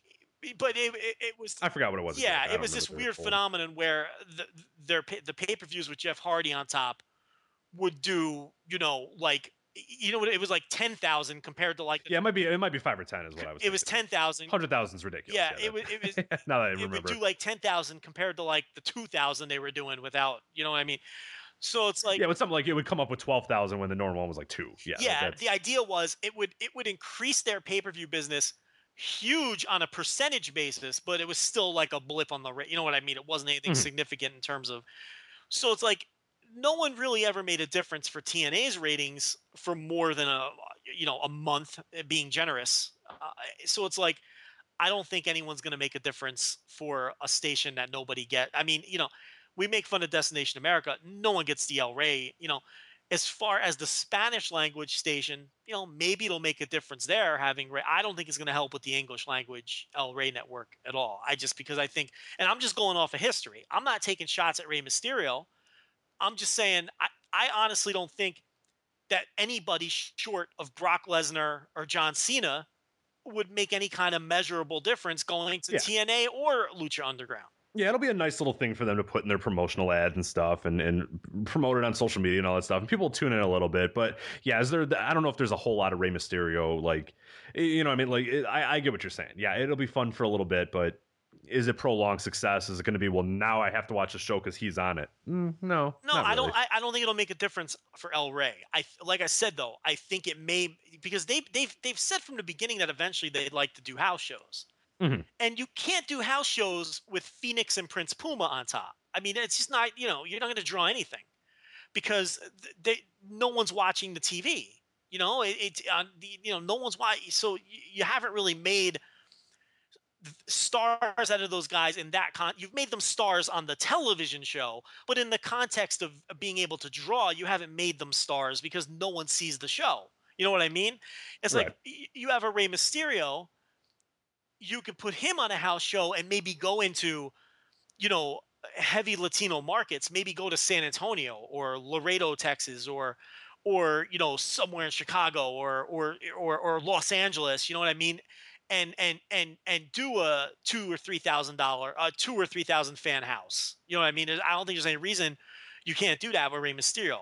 It, it, it, that's that's where doors open up for him, and I'm not really comfortable speculating on what it'll do for their Spanish language television. I that yeah, I have no idea. Yeah, I- that. I, it's out of my realm, so I'm not going to comment on it. But I, yeah, go go see what Rob Viper says or those sort of yeah, guys. those they- guys have a much better uh, feel. We have no clue. You know, go go. I would talk to those uh, to him or Cubs fan or Matt Farmer or Cubs fan, somebody yeah. like that, and who who or, or Dave Meltzer, someone who would have a better feel. I, I can't comment on that, but I don't think he'll bump the El Rey ratings to any kind of significant uh, degree. I, I really don't.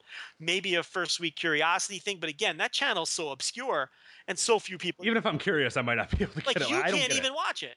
Like I don't get it. Yeah, I get, I get the I, I get the on demand, which is cool, and because it's in full HD. But yeah, I don't get the network um, by itself. I mean, look at it this way: if Rey Mysterio, eh, let's say he went to TNA instead, does anyone think he'd make a difference for them? I don't No. think he'd make a difference for them. Uh, you know, part of that is the TNA brand is so tarnished that nobody care. You know, what I mean, it's like I, I genuinely believe that only Brock Lesnar or John Cena can make any kind of difference. Maybe CM Punk. Maybe CM Punk. Yeah, a punk, a punk could because probably. I think Punk has become a bigger star when he for leaving. Oh, absolutely. If Punk had gone directly with no controversy, I don't think he'd make much of a difference. But I think he'd make a huge difference now. He's a much bigger name now than he was when he was there because of all the fucking bullshit. But I mean, you know, so I, I don't know. But look, that doesn't mean I don't think that they should bring Rey Mysterio in. Of course, Lucha Underground should bring Rey Mysterio Yeah, it's great. and it, it, it's good for them. So you know, I it, it's it you know, but um, and again, he's wanted out of this contract for a long time, and he's wanted to go to Lucha Underground for a long time. And I think the bigger impact he's going to have is in Mexico. I think he's going to have a bigger impact in AAA proper because you know you're going to see him there. And I think he will definitely, genuinely be a huge draw in Mexico. Sure. I, oh, I absolutely. think there's no question about that. In in AAA proper, he's going to make an enormous difference on business, enormous business on. I really believe that. For for Loot for for El Rey Network and Lucha Underground, uh, I don't know. I I that, that I just I don't think the network is big enough to make a difference. So, and and again, this speaks to the point where it's WWE is not the be all end all anymore for these guys. It's still a destination for a lot of guys, but here's a guy who's wanted out yeah. another example of a guy who is who has wanted to not be there and wanted to be somewhere else and we'll probably make more money outside of it now. and that's healthy that's healthy Yeah, that's great. That's good. That's really cool.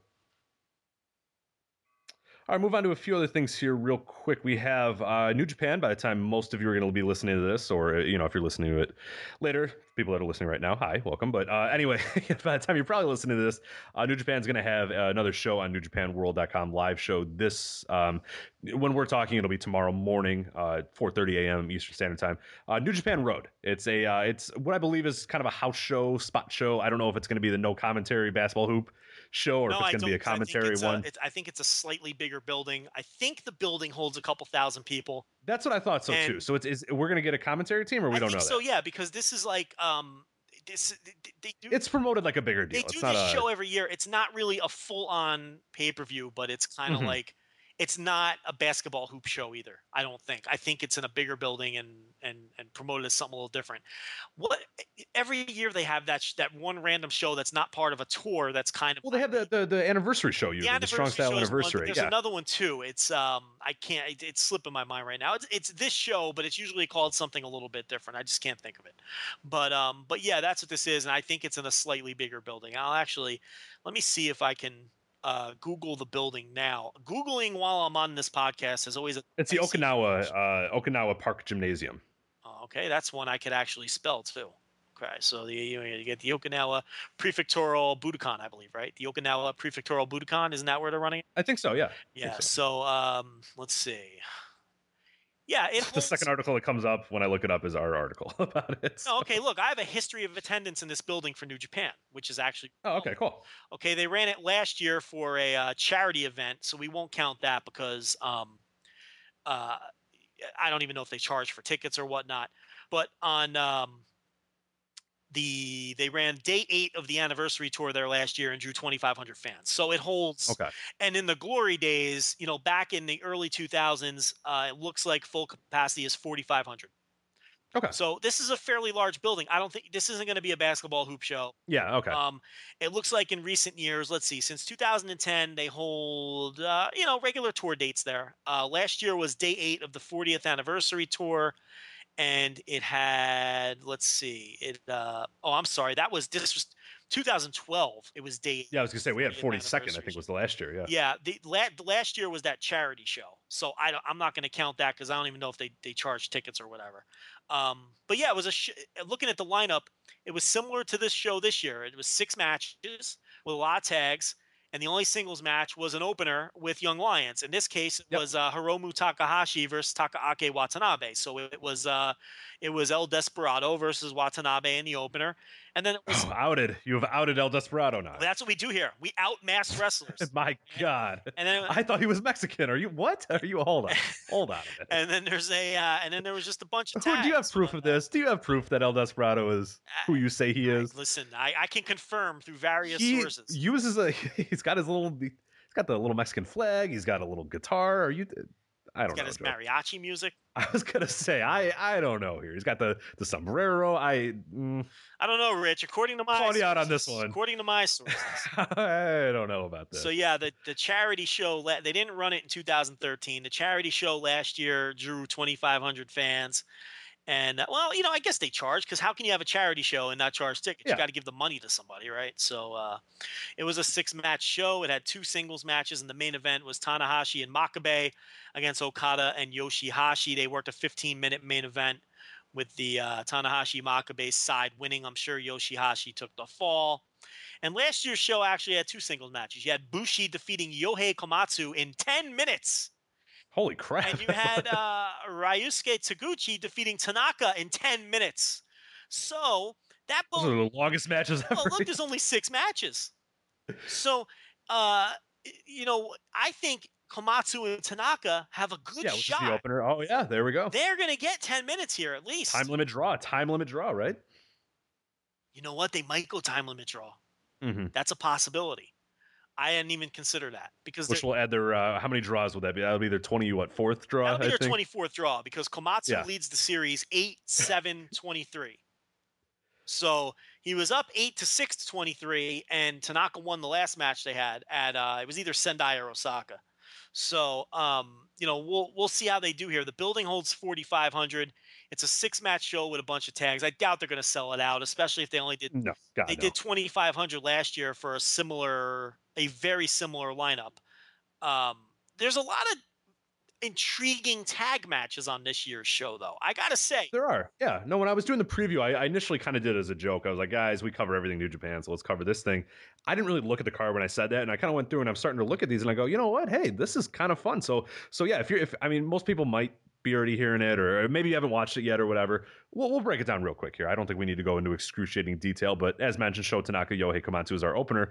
Then we get into the tag team portion. We get to uh, Gedo and Jado are back finally as a, as a team, just a raw team, nobody else with them. Gedo and Jado versus Kushida and Nakanishi, which I thought was incredible that this match has happened three times prior. It's the exact same match. i will never complain when gedo and jado have a tag match i lo- i i i, I It's special, right? I popped for it when they did it in the United States on War of the Worlds. I think it was War of the Worlds in New York. but yeah, it was War of the Worlds. Yep, yep. I think they uh, it was Roderick Strong. BJ and- Whitmer and Jacobs, or uh, Strong. It was uh, Whitmer and Strong. Yeah, and uh, I like when they randomly pop up on these shows. I'm a, everyone knows I'm a big Gedo fan. I think Jado is shot and he stinks, but I like but I like him in these situations when he teams with Gedo.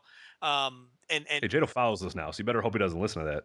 He's gonna be he, he actually unfollowed us the same day. oh, did he? God, he he followed I- us briefly.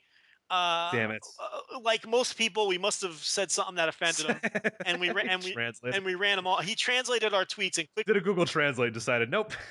he, he quickly ran away. So uh, I don't know. But according to Bruce Tharpe, uh, they all read our reviews. Everybody in the Okay, back reads good. the Voices of Wrestling reviews, according to Bruce Tharpe. So take that for what it's worth, which probably is a grain of salt or something.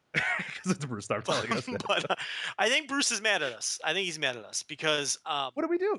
Well, I guess I'm outing him as a source now. But I, uh, I, I asked for some follow up information on the status of what's going on, you know, because the booking of the Osaka and Sendai shows indicates that the relationship might be a little stronger now because the New Japan guys won. You know what I mean?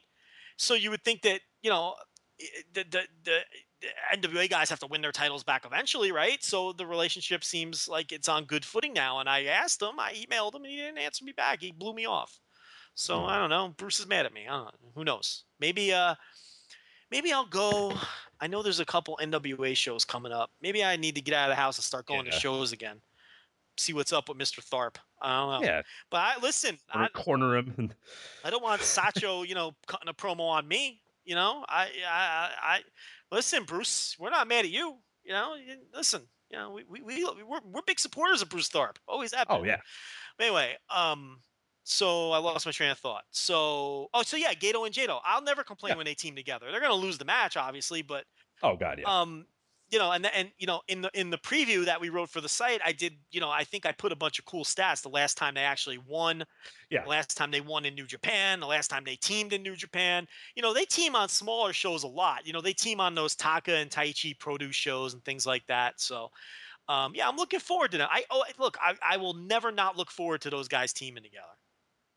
And and I initially I was like Kushida and Nakanishi, what the hell is that? And then I looked at oh wait they they did team together against Gedo and Jado. I was like, it was the funniest thing ever. I was like, have these guys ever been a team? And I was like, oh, they have been. And I was like, oh, look who it's again. Like they've only been a team against Gedo and Jado. I I, I have no idea exactly why, but there you go. And it's a weird. Maybe they're callback. Maybe it's a callback that we don't know about. That like. Well, it's a weird thing. It's yeah, maybe there's some little story that goes over the heads of the English viewers. I, but Mhm. but um, you know, the thing is, this is like such a skeleton crew. There are literally